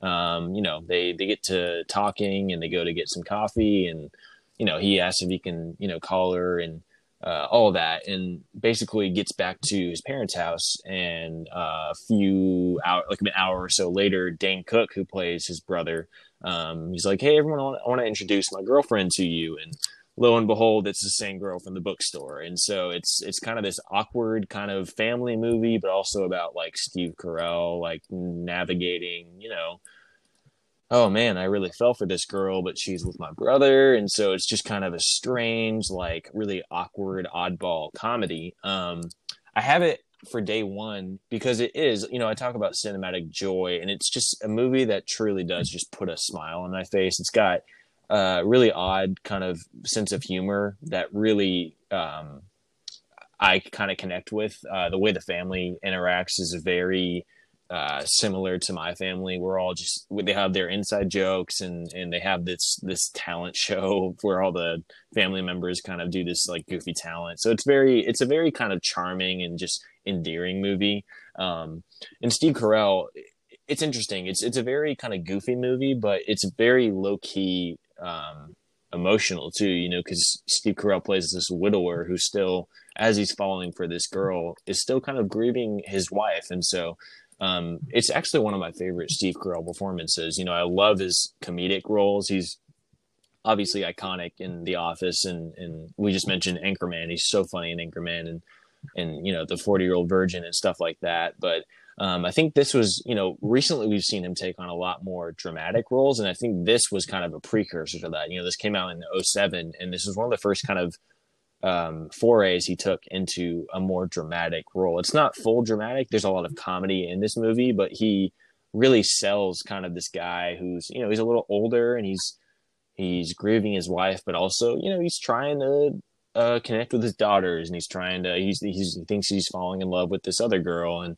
and it's him trying to traverse traverse that as you know this awkward kind of in, in, in his 40s kind of guy and um, there's a scene, you know, I don't, I don't want to spoil it for anyone who hasn't seen it. There's not a lot to spoil, but there there's a scene, you know, where the family's doing this talent show, um, and uh, Dane Cook, uh, his brother, he's trying to sing, um, trying to sing to his girlfriend. And it's really awkward because he asked Steve Carell to play guitar for him, so he's having to like play guitar as his brother serenades to a girl he has a crush on, and just this really funny, just awkward scene.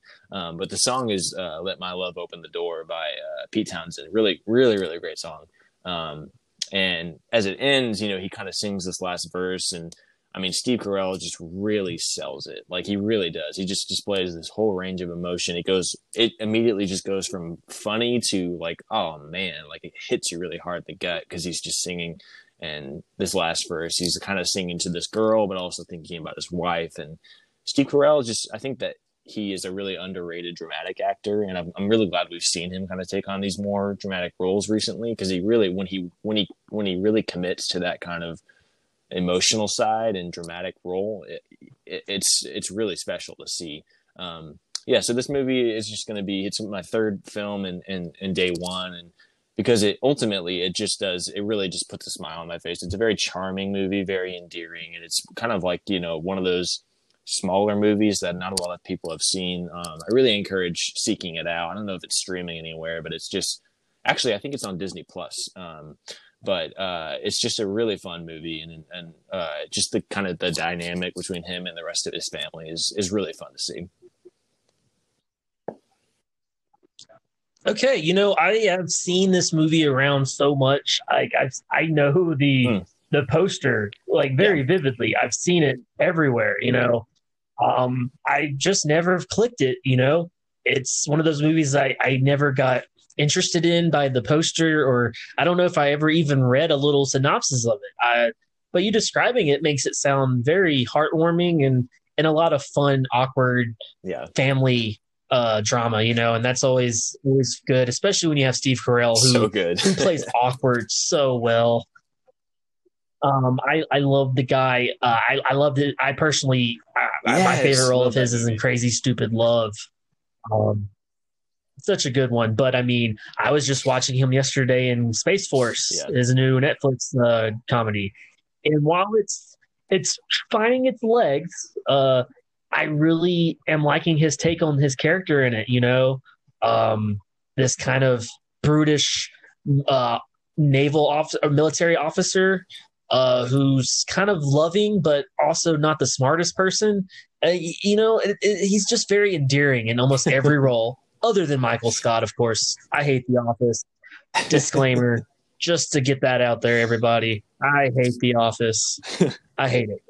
But moving on, I I really want to see this movie now. You know, um, it it just sounds very nice and and I do like the fact that it is on your your Friday. You know, the joy. It it, does sound like it, it'll be very warming. And I, I you know, Yeah, in times for like this, we we need that. Um, I'm not the biggest fan of Dane Cook, but you know that was Hmm. right around the time Yeah. of his like peak. You know, so he could. uh, You know, it sounds like he was probably on his and that's on his too, A like, game at least. kind of self-aware in that aspect. So he plays his his brother, and you're kind of meant. I mean, it's it's tough because Steve Carell is has a crush on his girlfriend, so it's kind of tough there. But like, you're kind of supposed to not like him. So it's almost like the movie is a commentary on because you're right. At that point, he was kind of at the peak of his career, and he was kind of known for being a dick. And so it's interesting. He plays he kind of plays a dick in the movie. I, I love that. Hell yeah. Okay. So I, I like that put pick. That's definitely going on my list. Um, I I don't have anything else to say about it, but you know, as as far as your Friday goes, that Back to the Future, Spider Man, and Once Once, that sounds like a very happy and enjoy Yeah. enjoy uh, enjoyful day. You know, just very light, um, but but you know, I want to go to that day. I'm going to buy tickets. I'm Oh, I'm, yeah. I'm going to go to the the festival, man. Uh, Eclectic All right, Taste. let's hear. I'm Let's go going. hear your next pick. Okay, so um, I'm going to decide to roll up and finish my last day, uh, day f- day three, Sunday. Uh, I have Inception opening it uh, with Cabin in the Woods after, and then I have Train to Busan to Busan sure. closing. So very intense day, you know. Uh, um, and this one, um, is is maybe not as intense, but uh, if you haven't seen it, you know, it it could very well be very suspenseful uh, and have you on the edge of your seat. Um, I, I definitely have this on here more so because of my fond memories of of when it had me scared to death as a kid. Um, and, and now I, I much more appreciate it as, as a movie feat, as, as what it means for its genre. Um, and I'm talking about Ooh, the original love this. Halloween. Yes, I am a huge Halloween fan. Uh, Michael Myers is my guy. Um, it all started when I was watching H2O through a cracked door and also a blanket covering half of my face because I was just very scared, but I had to see that movie. Uh, my sister and her friends was watching it, and I I wasn't allowed. At, my parents were still trying to to keep me as innocent as I could. I was like I don't know eight nine. Uh, I mean, because H two O came out in two thousand. Yeah, I was like nine or ten. Um, but like I, I watched it through the crack of the door, and it was so suspenseful. And for H two O, I, I will always love that movie because of it. But having watched them all now, I, I really they all hold a special place in my heart. But the original is just special. It's iconic, you know, for what it did for the the genre, you know, the slasher fic genre. And like I was saying before, this movie wouldn't be around without Psycho. I I definitely don't think so. But all the movies after for sure. Halloween would not be around without Halloween. Uh, Halloween gave us a, a horrifying score. I love the music. I still yeah. get creeped out when you hear that that that piano, you know, eating piano, like that. It, it, it's so good. Um, I remember watching as a kid. Whenever you would hear that, you know, you, you it would get you in the mood. It, it was that cue, like, oh crap, something's about to happen. And of course, Halloween, like even in this first movie, it already plays with that. You know, it, it plays with the musical cues. Like it plays the music and bam, nothing happens. You're you're given nothing, and so it keeps you on your toes. You know, you don't really know where Michael is and and what he's doing. You get a lot of camera uh, cutaways, a lot of a lot of stills of Michael. Um, I I love the the visual imagery of this movie. It, it's so simple but so foreboding. Um, I, I I love like the decision to uh, show the camera view from Michael's uh, point of view. You know, from his eyes. I, I, believe, if I remember correctly, that was one of the first times uh, a director had done that, or especially in the horror genre, and uh, it, it, really changed the game. It, it made it just feel so. I don't know, so animalistic, like being able to see, like it was almost as if you were Michael, but you were still feeling so so anxious as, as, to see what he was going to do. You know, who was he going to kill? Who are you going to kill as Michael? Um, I, it, like this movie just had me so scared as a kid. It really did. Um, and um, I I think now as an adult, I, I probably laugh more than I I jump scared at it. You know. Um, but I I still respect this movie so much because of what it did, and it it really still holds up. You know, it, it doesn't scare me, but I can see the cues, the coming. I can see where it's supposed to make you jump, and um, of course, I would if I hadn't seen it hundreds of times by now. You know, um, I just now watch it to laugh at the palm trees in the background. You know, the palm trees that are in Illinois, of course. Yeah. Um, I, I love Laurie Strode as a protagonist. You know, Jamie Lee Curtis, the Scream Queen herself, so good. She's very confident. She's nice. Um, she's very down to earth and normal. You know, she's talking to her friends. She's smoking cigarettes. She's not like this goody good, but she's not like some just crazy, uh, you know, reckless teen either. You know, she's babysitting these kids. Um, she's just trying to do her do her thing, you know, on Halloween.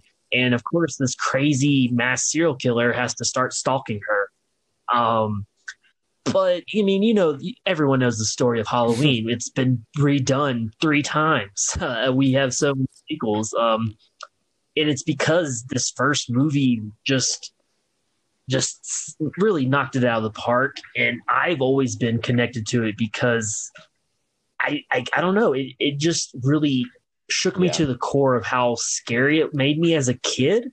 It, subsequent viewing, I, I felt, I don't know. I just became more and more attached to it. Um, there, I, I can't really say much more than that. You know, there right. not much more of a reason other than that's how I feel, and um, that's really how a lot of these movies are to me. You know, it's it's not because this movie was shot with this millimeter camera and it was directed by Nolan, even though I love I love Nolan, but it's just about what happens and what it makes me feel, and and that's why all yeah. these movies are on here, and probably Halloween more so than any of them because I talk about not having it because I you know I don't get the same feeling from it, but that doesn't mean I don't love it just as much. So I, I had to, and that so that's going to be the, the last pick for my Sunday.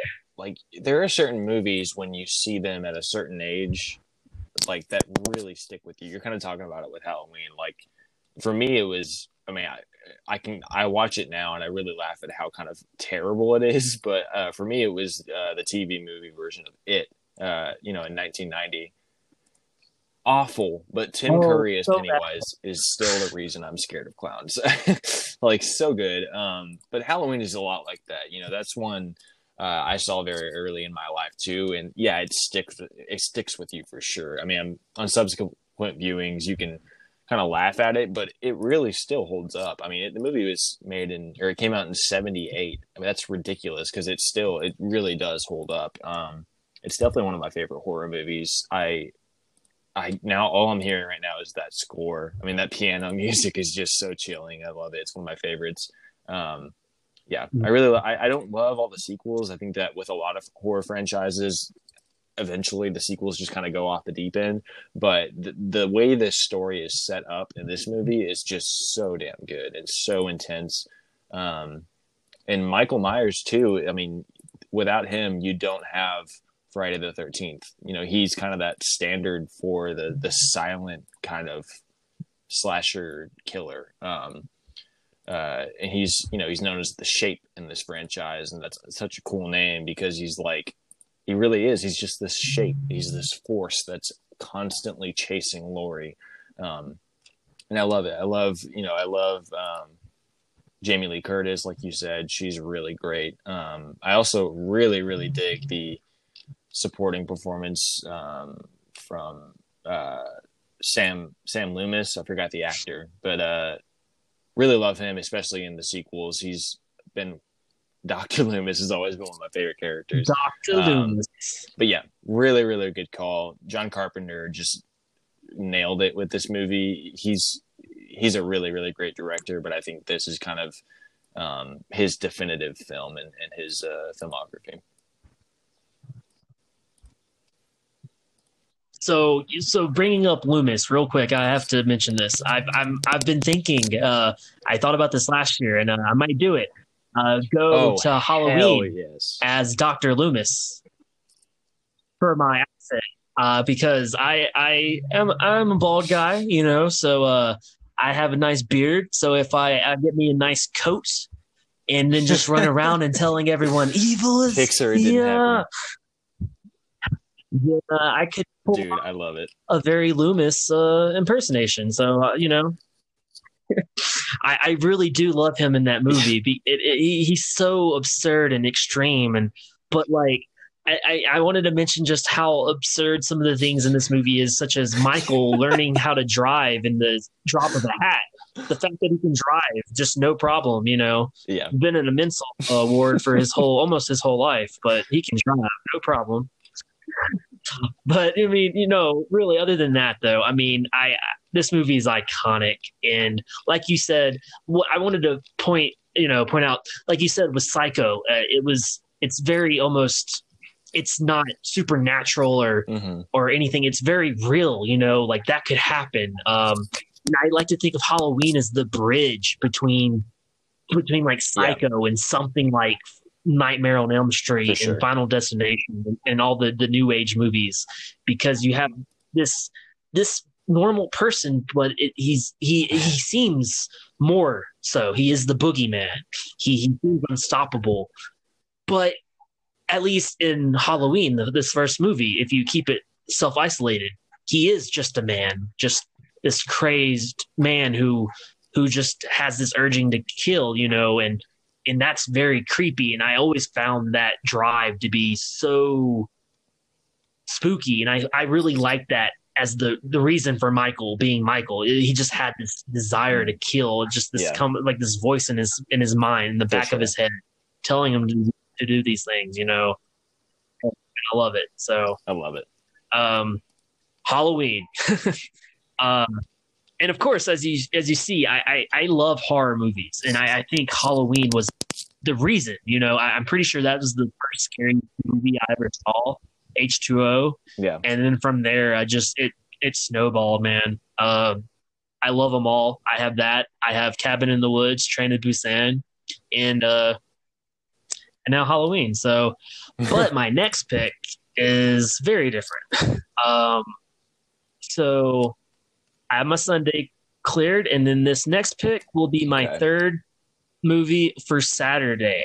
Um, so Have my movies that give me a sense of wonder. You know, I'm just amazed. Uh, see these things that you can't see in real life. You know, and it just makes you just full of imagination. You know, uh, I have the the Scott Pilgrim versus the World and the Prestige, right?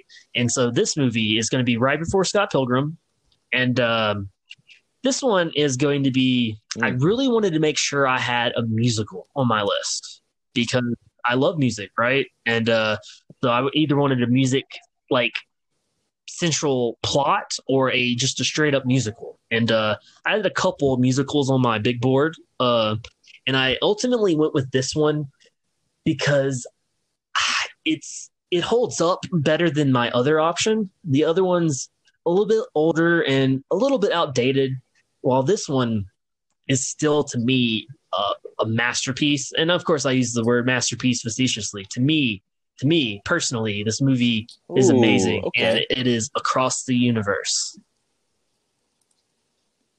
Um, yes, so the the movie, which is the jukebox musical, Mhm. um, uh, pretty much has all Beatles songs. Okay, so if you are not a Beatles fan, Yeah, for sure. I will say you still should watch this movie because I was not a Beatles fan when I watched this movie for the first time, and I really still am not a Beatles fan now. Um, I like the Beatles. Um, their music's good. I I respect them. I I know what they they did for the scene and how popular they are. I just think across the universe makes the music sound better. I mean, that's just my opinion. Uh, I I love this soundtrack. Um, each cover is done so well. I think uh, the sounds crisp. The The singing is amazing by these actors. Um, Jim Sturgess as Jude, the star, uh, has such a great voice, such a great presence on stage on the screen. Um, so if if no one if you haven't seen the movie, uh, it follows Jude, uh, this guy from Liverpool, uh, and he wants to go find his dad overseas, right? So he travels, finds him, and in the process, just wants to kind of live life and and see what America's all about, you know. Uh, and he meets up. He he finds some friends in the form of this guy Max, uh, and they become real good, quick buddies. Uh, and he through Max, he meets Max's sister Lucy, uh, who he becomes quite smitten with. Um, and then from there, they they get together. We they become friends with uh, Joe and Sadie and Prudence. Um, this movie is just a movie following Jude from from Liverpool all the way through the 60s and and finding love and losing love and and the journey along the way. And um all on the backdrop of Beatles songs. And it's done so brilliantly. Like I I was just like wow oh this song fits perfectly for this scene and this one. Like it like Yeah. the music and the plot work so well together and I just find that like whoever came up with that is a genius. I, I, you know, I've thought about how would you do that with other people's work of music, you know, and like, is it even possible? And so the fact that they were able to blend these these Beatles songs to to build this cohesive story is amazing to me. Um, but more than anything, I, I, I just love the music performances, and then uh, just a lot of the different scenes that happen from um, oh crap the scene Oh, at yeah. the end on the on the on the rooftop you know that to encapsulate you know the beatles uh their their rooftop uh concert you know uh to when they go to the to the circus and and see prudence again uh mr kite and um i i love the the protest scene e- even though it's it gets real deep and serious um I it's not the most profound or amazing plot or cinematography even, but this movie for some reason really just just hit me when I saw it for the first time and it's never faded. It's just grown and I, I like my my love for it just keeps going really. Um and I'm not really quite sure why. Um so good. I love Evan Rachel Wood as Lucy. She's so good, such a brilliant singer, and by far, I think the best actor in this movie, best performance. Um, she shows the struggle of trying to be with Jude while also trying to live her own life and, and make a make a difference with the protest and stopping the war. And uh, while you see Jude just trying to, and I very much relate to this uh, with Jude, is he's just trying to be an artist and, and live his own life and not get bogged down. You know, um, you know, he's trying to succeed in his whole his his own life and not get distracted by everything else. You know, but he has to eventually learn that everything yeah. else is going to affect him, you know, and it, it, affects him very much. So, I mean, Max goes to to war. Him and Lucy break up. Um, Joe, Joe and Sadie break up. Their band breaks up. You know, we, we get a lot of turmoil and, and conflict in this movie. I mean, we, we get the, the backdrop of the Vietnam War, for God's sakes, you know. Um, but with that, we get a lot of love and a this lot of music. And I, uh, I, I really love this movie, man. Um, on day two for you because it does it as a Beatles fan. Uh, I think that it really just encapsulates. Well, hold on one second. One second. No problem. Um, All right, sorry about yeah, that. I mean, as a Beatles fan, I think that encaps it encapsulates the best of their music, um, and it really does just give you a sense of wonder. Um, this is a really unique movie. Uh, it nails. I have a complicated relationship with musicals. Obviously, I have one. I have once on my um, on day one, but I think that that's just because it's a really authentic movie, and I think that this movie is also just very authentic in its own way.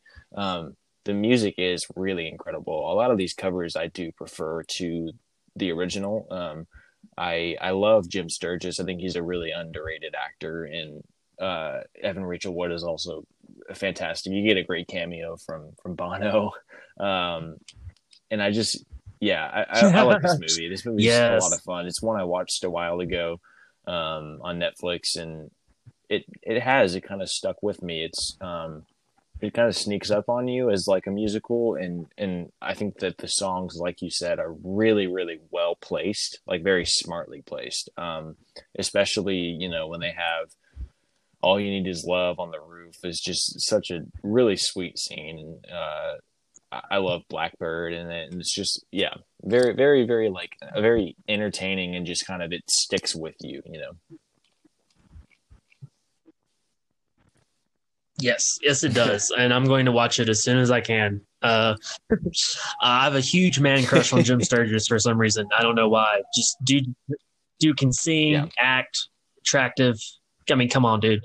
Uh, so we uh, let's see if we can get these last few yes. picks out of the way in time. Uh, your last right, two picks, so Kyle. Right what in. do we got? Um, uh, so I've got day two finished. I've got um, day one finished. So I'm jumping to day three with my last two picks. Um, for this day, I already have Warrior opening up the day and Return Lord of the Rings: Return of the King closing.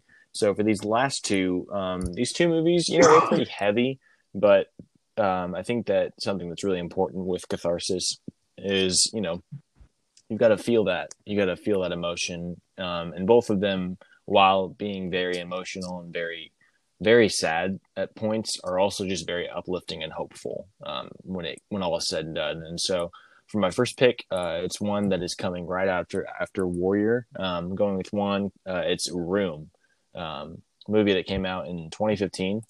Um, this movie stars Brie Larson, pre Captain Marvel.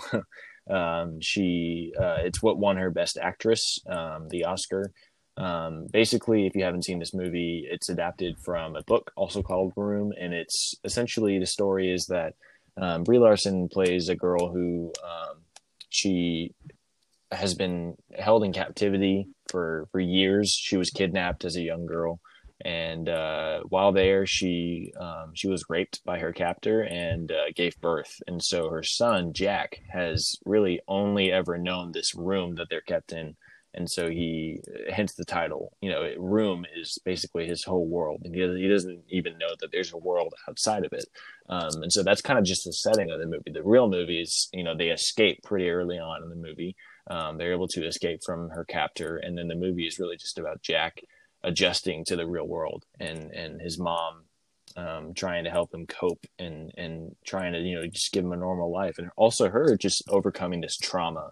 Um, and it's a really just really it's very heartbreaking at times but it's just so the reason it's so uplifting is because it's all told from the perspective of Jack, of the the little boy, and he's just he's so good, and obviously he's got such an optimistic point of view because he has only ever known just one room, and so he's got a very healthy perspective of life, and as he's experiencing this whole new world, just being it being told from his perspective is really unique, and it just makes for just it's a very again it, at one at some points it's very devastating but also very very hopeful and, and uplifting.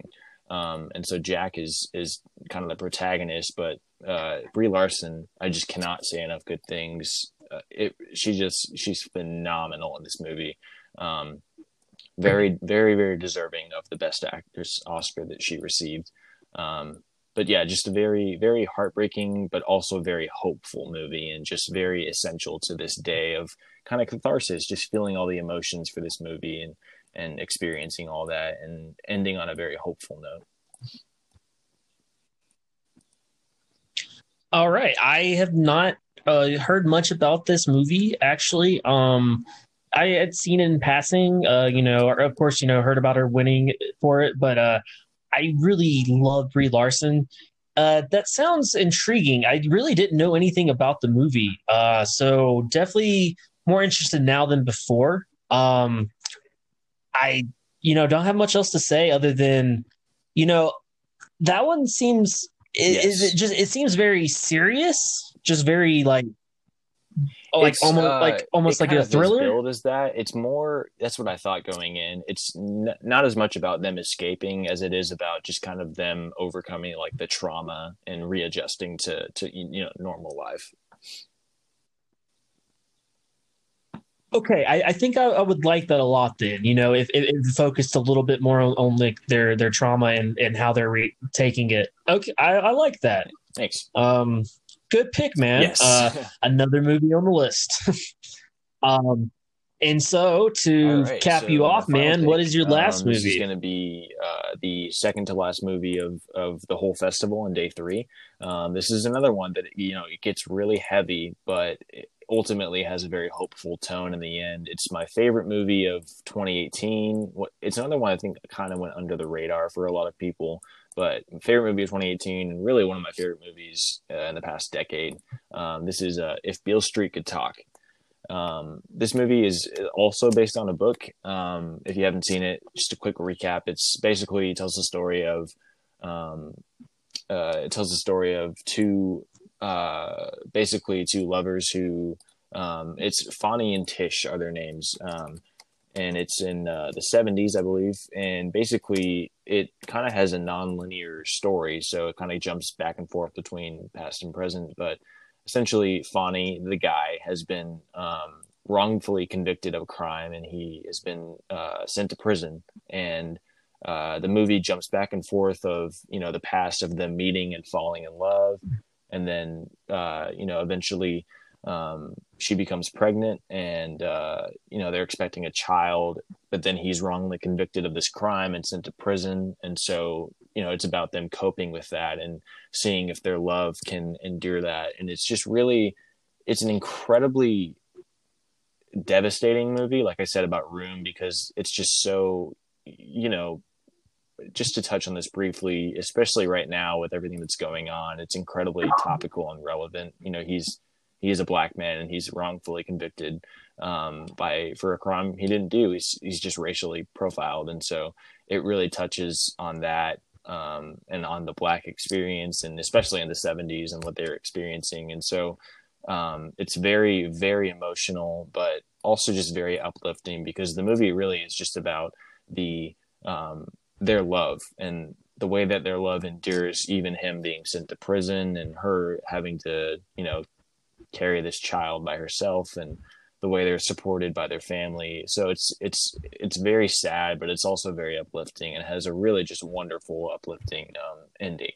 Um, so I just think that right now with everything going on, it's it's a very important movie to see as well. It certainly raises awareness. Um, you know, we mentioned this before. We speak from a place of privilege, and we don't experience the things that are experienced in this movie um, and so it's it's very eye-opening um, it's it can be very frustrating at times but it's very important to see just to understand that that is a real issue that goes on a lot more than we realize. And so um, I also put it here on this day because God, it just really brings you through the whole, just a whole roller coaster of emotions. Um, incredibly sad, but also very hopeful by the end of the movie. Just this idea that the, their love can endure anything, even him being, you know, sent to prison. And so for that reason, um, it's going to cap off my uh, my fest.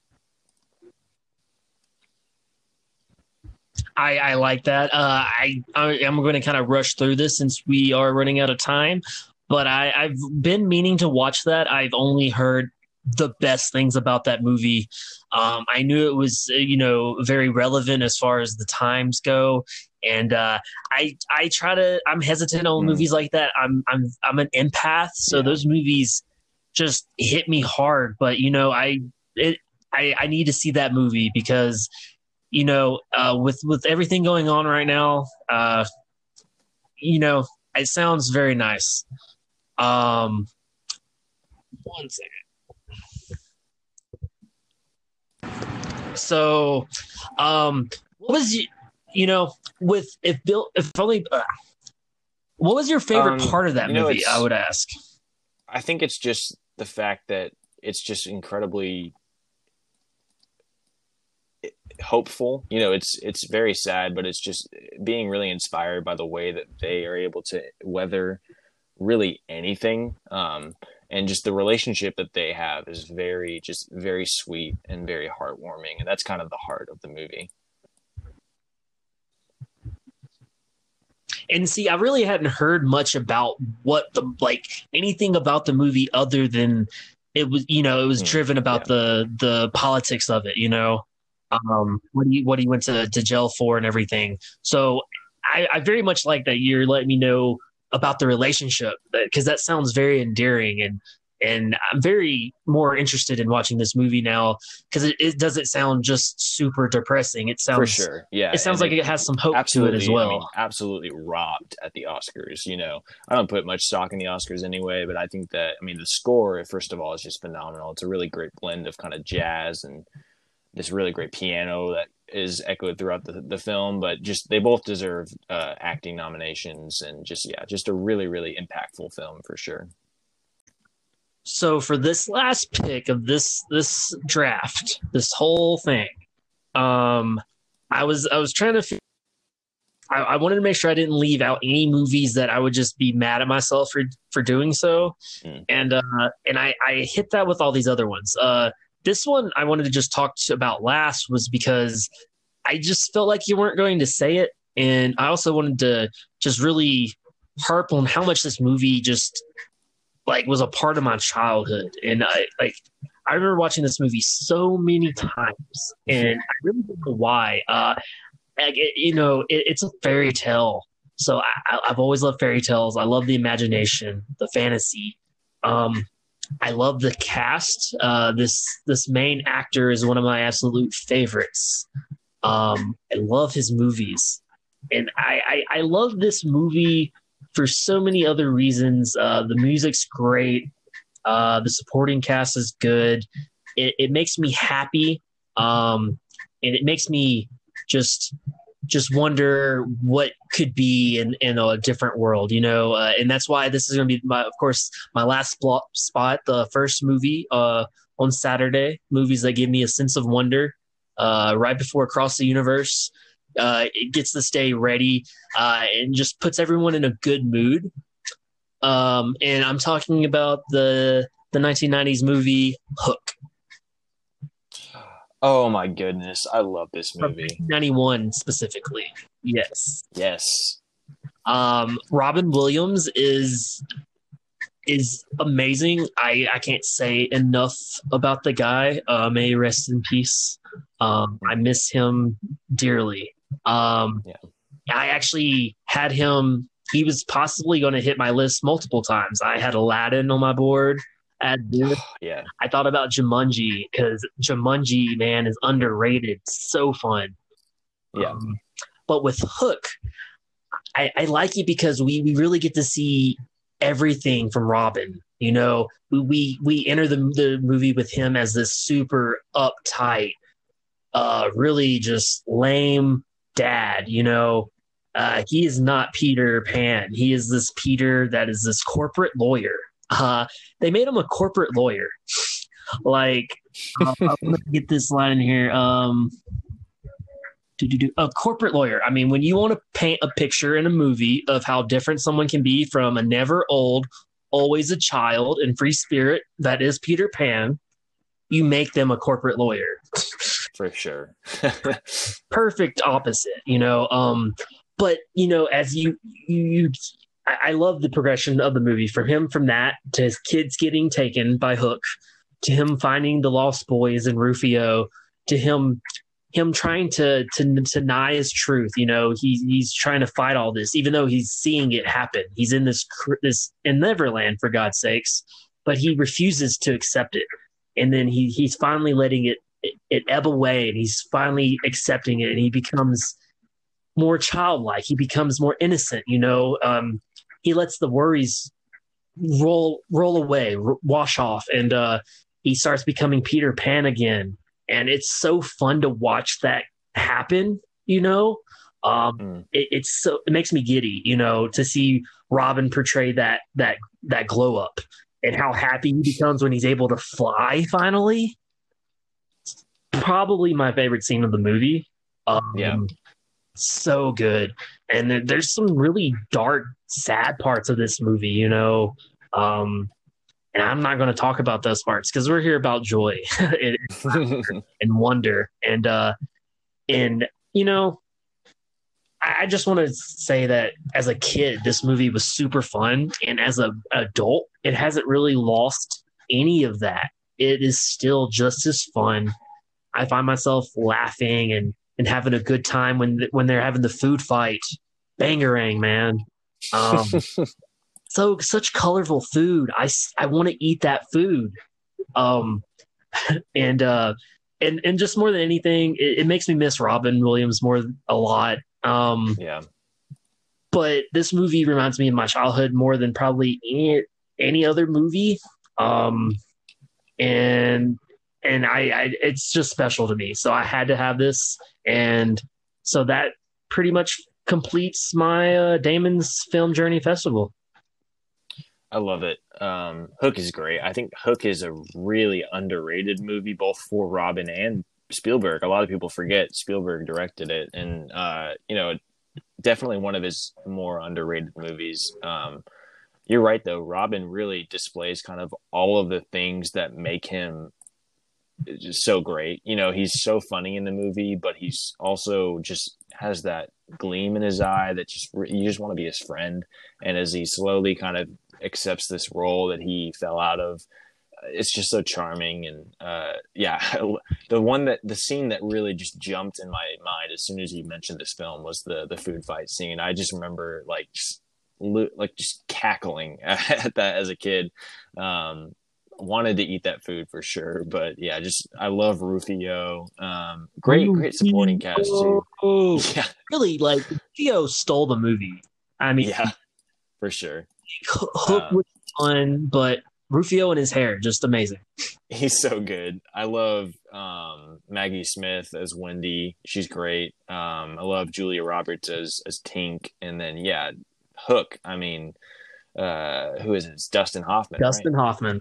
Yeah, so good. I love the cast in this. Just really, really fun. It's just a very fun, fun movie, and I love that. You know, this came out in '91 and Spielberg had already kind of cemented himself as like the seminal uh, adventure filmmaker with the Indiana Jones movies and um, you know Jurassic Park would come 2 years later but this is one that I really think just flew under a lot of people's radars and uh, it's just definitely one of his more underrated movies um, it's definitely one like you can show anyone. Like you can show your kids this movie and they're gonna have a ball with it, but it's also got a lot of nostalgia with it, and a lot of you know people now would love it. And great message too. I mean, just the story of Peter Pan in general about never kind of losing your inner child. And this movie is just yeah, it's probably my favorite incarnation of the the Peter Pan story. Oh, easily, yes. I mean, and I wanted to to mention that like it it really it it, it this does such a good job of showing the always a child and how no matter how old you can be, it's always important to hold on to that to that innocence. Yeah. You know, and I really love that message. Yeah, for sure. Um, wow, that that was a that was a doozy. Yeah. Whew. Uh, two podcasts, and I, I think we've got it though. I'm Um, telling you guys, you get us talking about movies, we'll just yeah, who knows what'll happen. uh, it won't be. It'll be a while before we do another one of these whoppers of a of a pod, man. Um, yeah, for sure. But I had so much fun. Um, you want to go ahead and run down your your uh, lineup real quick for the fans at home? Yeah, so for uh, for eclectic tastes, uh, for day one, we've got day one is all about cinematic joy. So we've got um, Back to the Future starting strong. Um, then we've got Once, uh, Dan in real life, and we're closing it out with uh, with Spider Man. Um, and then day two, the just the films that I wish I I, I made or had a hand in making. Um, we're opening up with Psycho, um, just to scare the crap out of you. and then we've got uh, Heat, and then Star Wars, the original Star Wars, and closing it out with Whiplash. Um, and then day three is all about catharsis, just feeling all the feels. Um, we're opening up with Warrior, uh, and then moving on to Room, If Beale Street Could Talk, and then closing out the entire festival with uh, Lord of the Rings, The Return of the King. Whew, man, you have some powerful hits, man. You have some prestigious movies, and like just like Lord of the Rings, Return of the King, Back to the Future, and and then Spider Man and Star Wars all together. Like that's that's some some power right there, man. I, I really like your festival, and I'm very very excited to try out some of these, uh, watch some of these movies that I haven't seen yet, especially once because I had really heard of it before now. Um, I really hope you like that one. That's one that I'm. I just I'm always preaching the gospel to people about this because it's very underseen. any genuine love stories, I, I'm I'm down for. You know, Yeah. so um, all right, so that's eclectic taste, and then we're gonna move from the Garden of the Gods over to Red Rocks for Damon's Film Journey Festival. Um, we're on Friday. Movies that bring me laughter. Uh, we start with Dazed and Confused, then Super Bad, uh, Anchorman, and then finish the day with Monty Python and the Holy Grail. And then Saturday, movies that give me a sense of wonder. Uh, we start with Hook, then we go to Across the Universe, jump to Scott Pilgrim versus the World, and then finish the night with The Prestige. And then Sunday, uh, we have movies that have me holding my breath. Uh, and we start the day off with another Nolan movie, Inception. Uh, then The Cabin in the Woods. Uh, we have Halloween, and then we finish the festival off with Train to Busan. What a way to finish! Imagine just finishing that movie and going home. Like, wow, what do I do now? Not get on a train. like, oh man, I, I just want to watch that movie again. It just it pumps me up, man. The movie has so much energy. Um. Any any thoughts on my festival? On your festival? Uh, I gotta say, my, I think my favorite pick from yours is probably. I just talked about Train to Be Busan, but it, honestly, it might be Anchorman because that's such a like a crowd pleaser, and I'm just imagining people, you know, especially because it's day one. You get through Dazed and Confused and Super Bad, so people are already they're you know they're high if they're doing it right, and they're and they're ready for just some, some more laughs. And so Anchorman is the perfect. It's perfectly placed too. It's right there in in day one, and And it Yeah. gets you ready for that absurdity of Monty Python. yes, for sure, for sure. Well, I thank you, sir. Uh, I, I, I think I did mention it before, but I, I, I think I still love Psycho as my favorite pick um, because it, it's such a classic, and I I just never even think about it until it's mentioned. Um, but that coupled with your your nice big blockbusters, and then your your prestigious movies, and and then you have once um, I I don't know. It just it feels strong. It like it, it's almost like the anchor. It, it kind of holds it, to, it all together.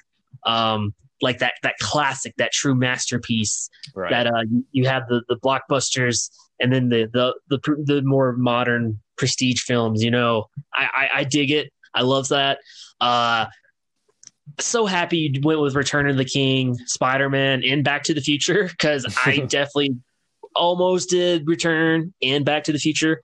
I really thought about uh, Spider Man into the Spider Verse. Oh, that would have been a great call. Honestly, like that was yeah. I went back and forth between that and Spider Man a lot. Yeah, so I, I really like both of our film festivals, and I'm pretty much going to be watching half of the years once I find out where these movies are. You know, gotta gotta love the streaming app uh, age of, right. of hopping around. Yeah. Um, I, this was really fun, man. I, I, really had a good time talking about these movies, uh, learning some stuff, and just just recollecting, man. Yeah. Um, very different too. Very different festivals. I love that we actually this is the first time we did not steal any from each other. Nothing, not one. I love it. and guys, if y'all are just waiting for us to to argue, it may not ever happen. I don't know. We'll, we'll, we'll, we'll, see for next episode. Maybe if we bring Olivia back on and she starts hating on Dobby again. Well. How dare you, Olivia? um, but uh, before we go, guys, once again, we'd like to thank y'all for listening. Uh, if you have any feedback, get back to us at planetfantasypodcast at gmail.com. Um, we would love to hear from you. We love seeing all the new listeners. Uh, it's very small right now, but we just, we're just having a lot of fun. Oh, yeah. Um, so, uh, Kyle, have anything uh, last to add? I don't think so. Just I can't wait to to hear this back and hear what people think. Me either. Um, let us know whose uh, festival lineup you like more and why it's mine. uh, no, all right, guys. I hope y'all have a good one. And uh, until then, see y'all. Catch you later.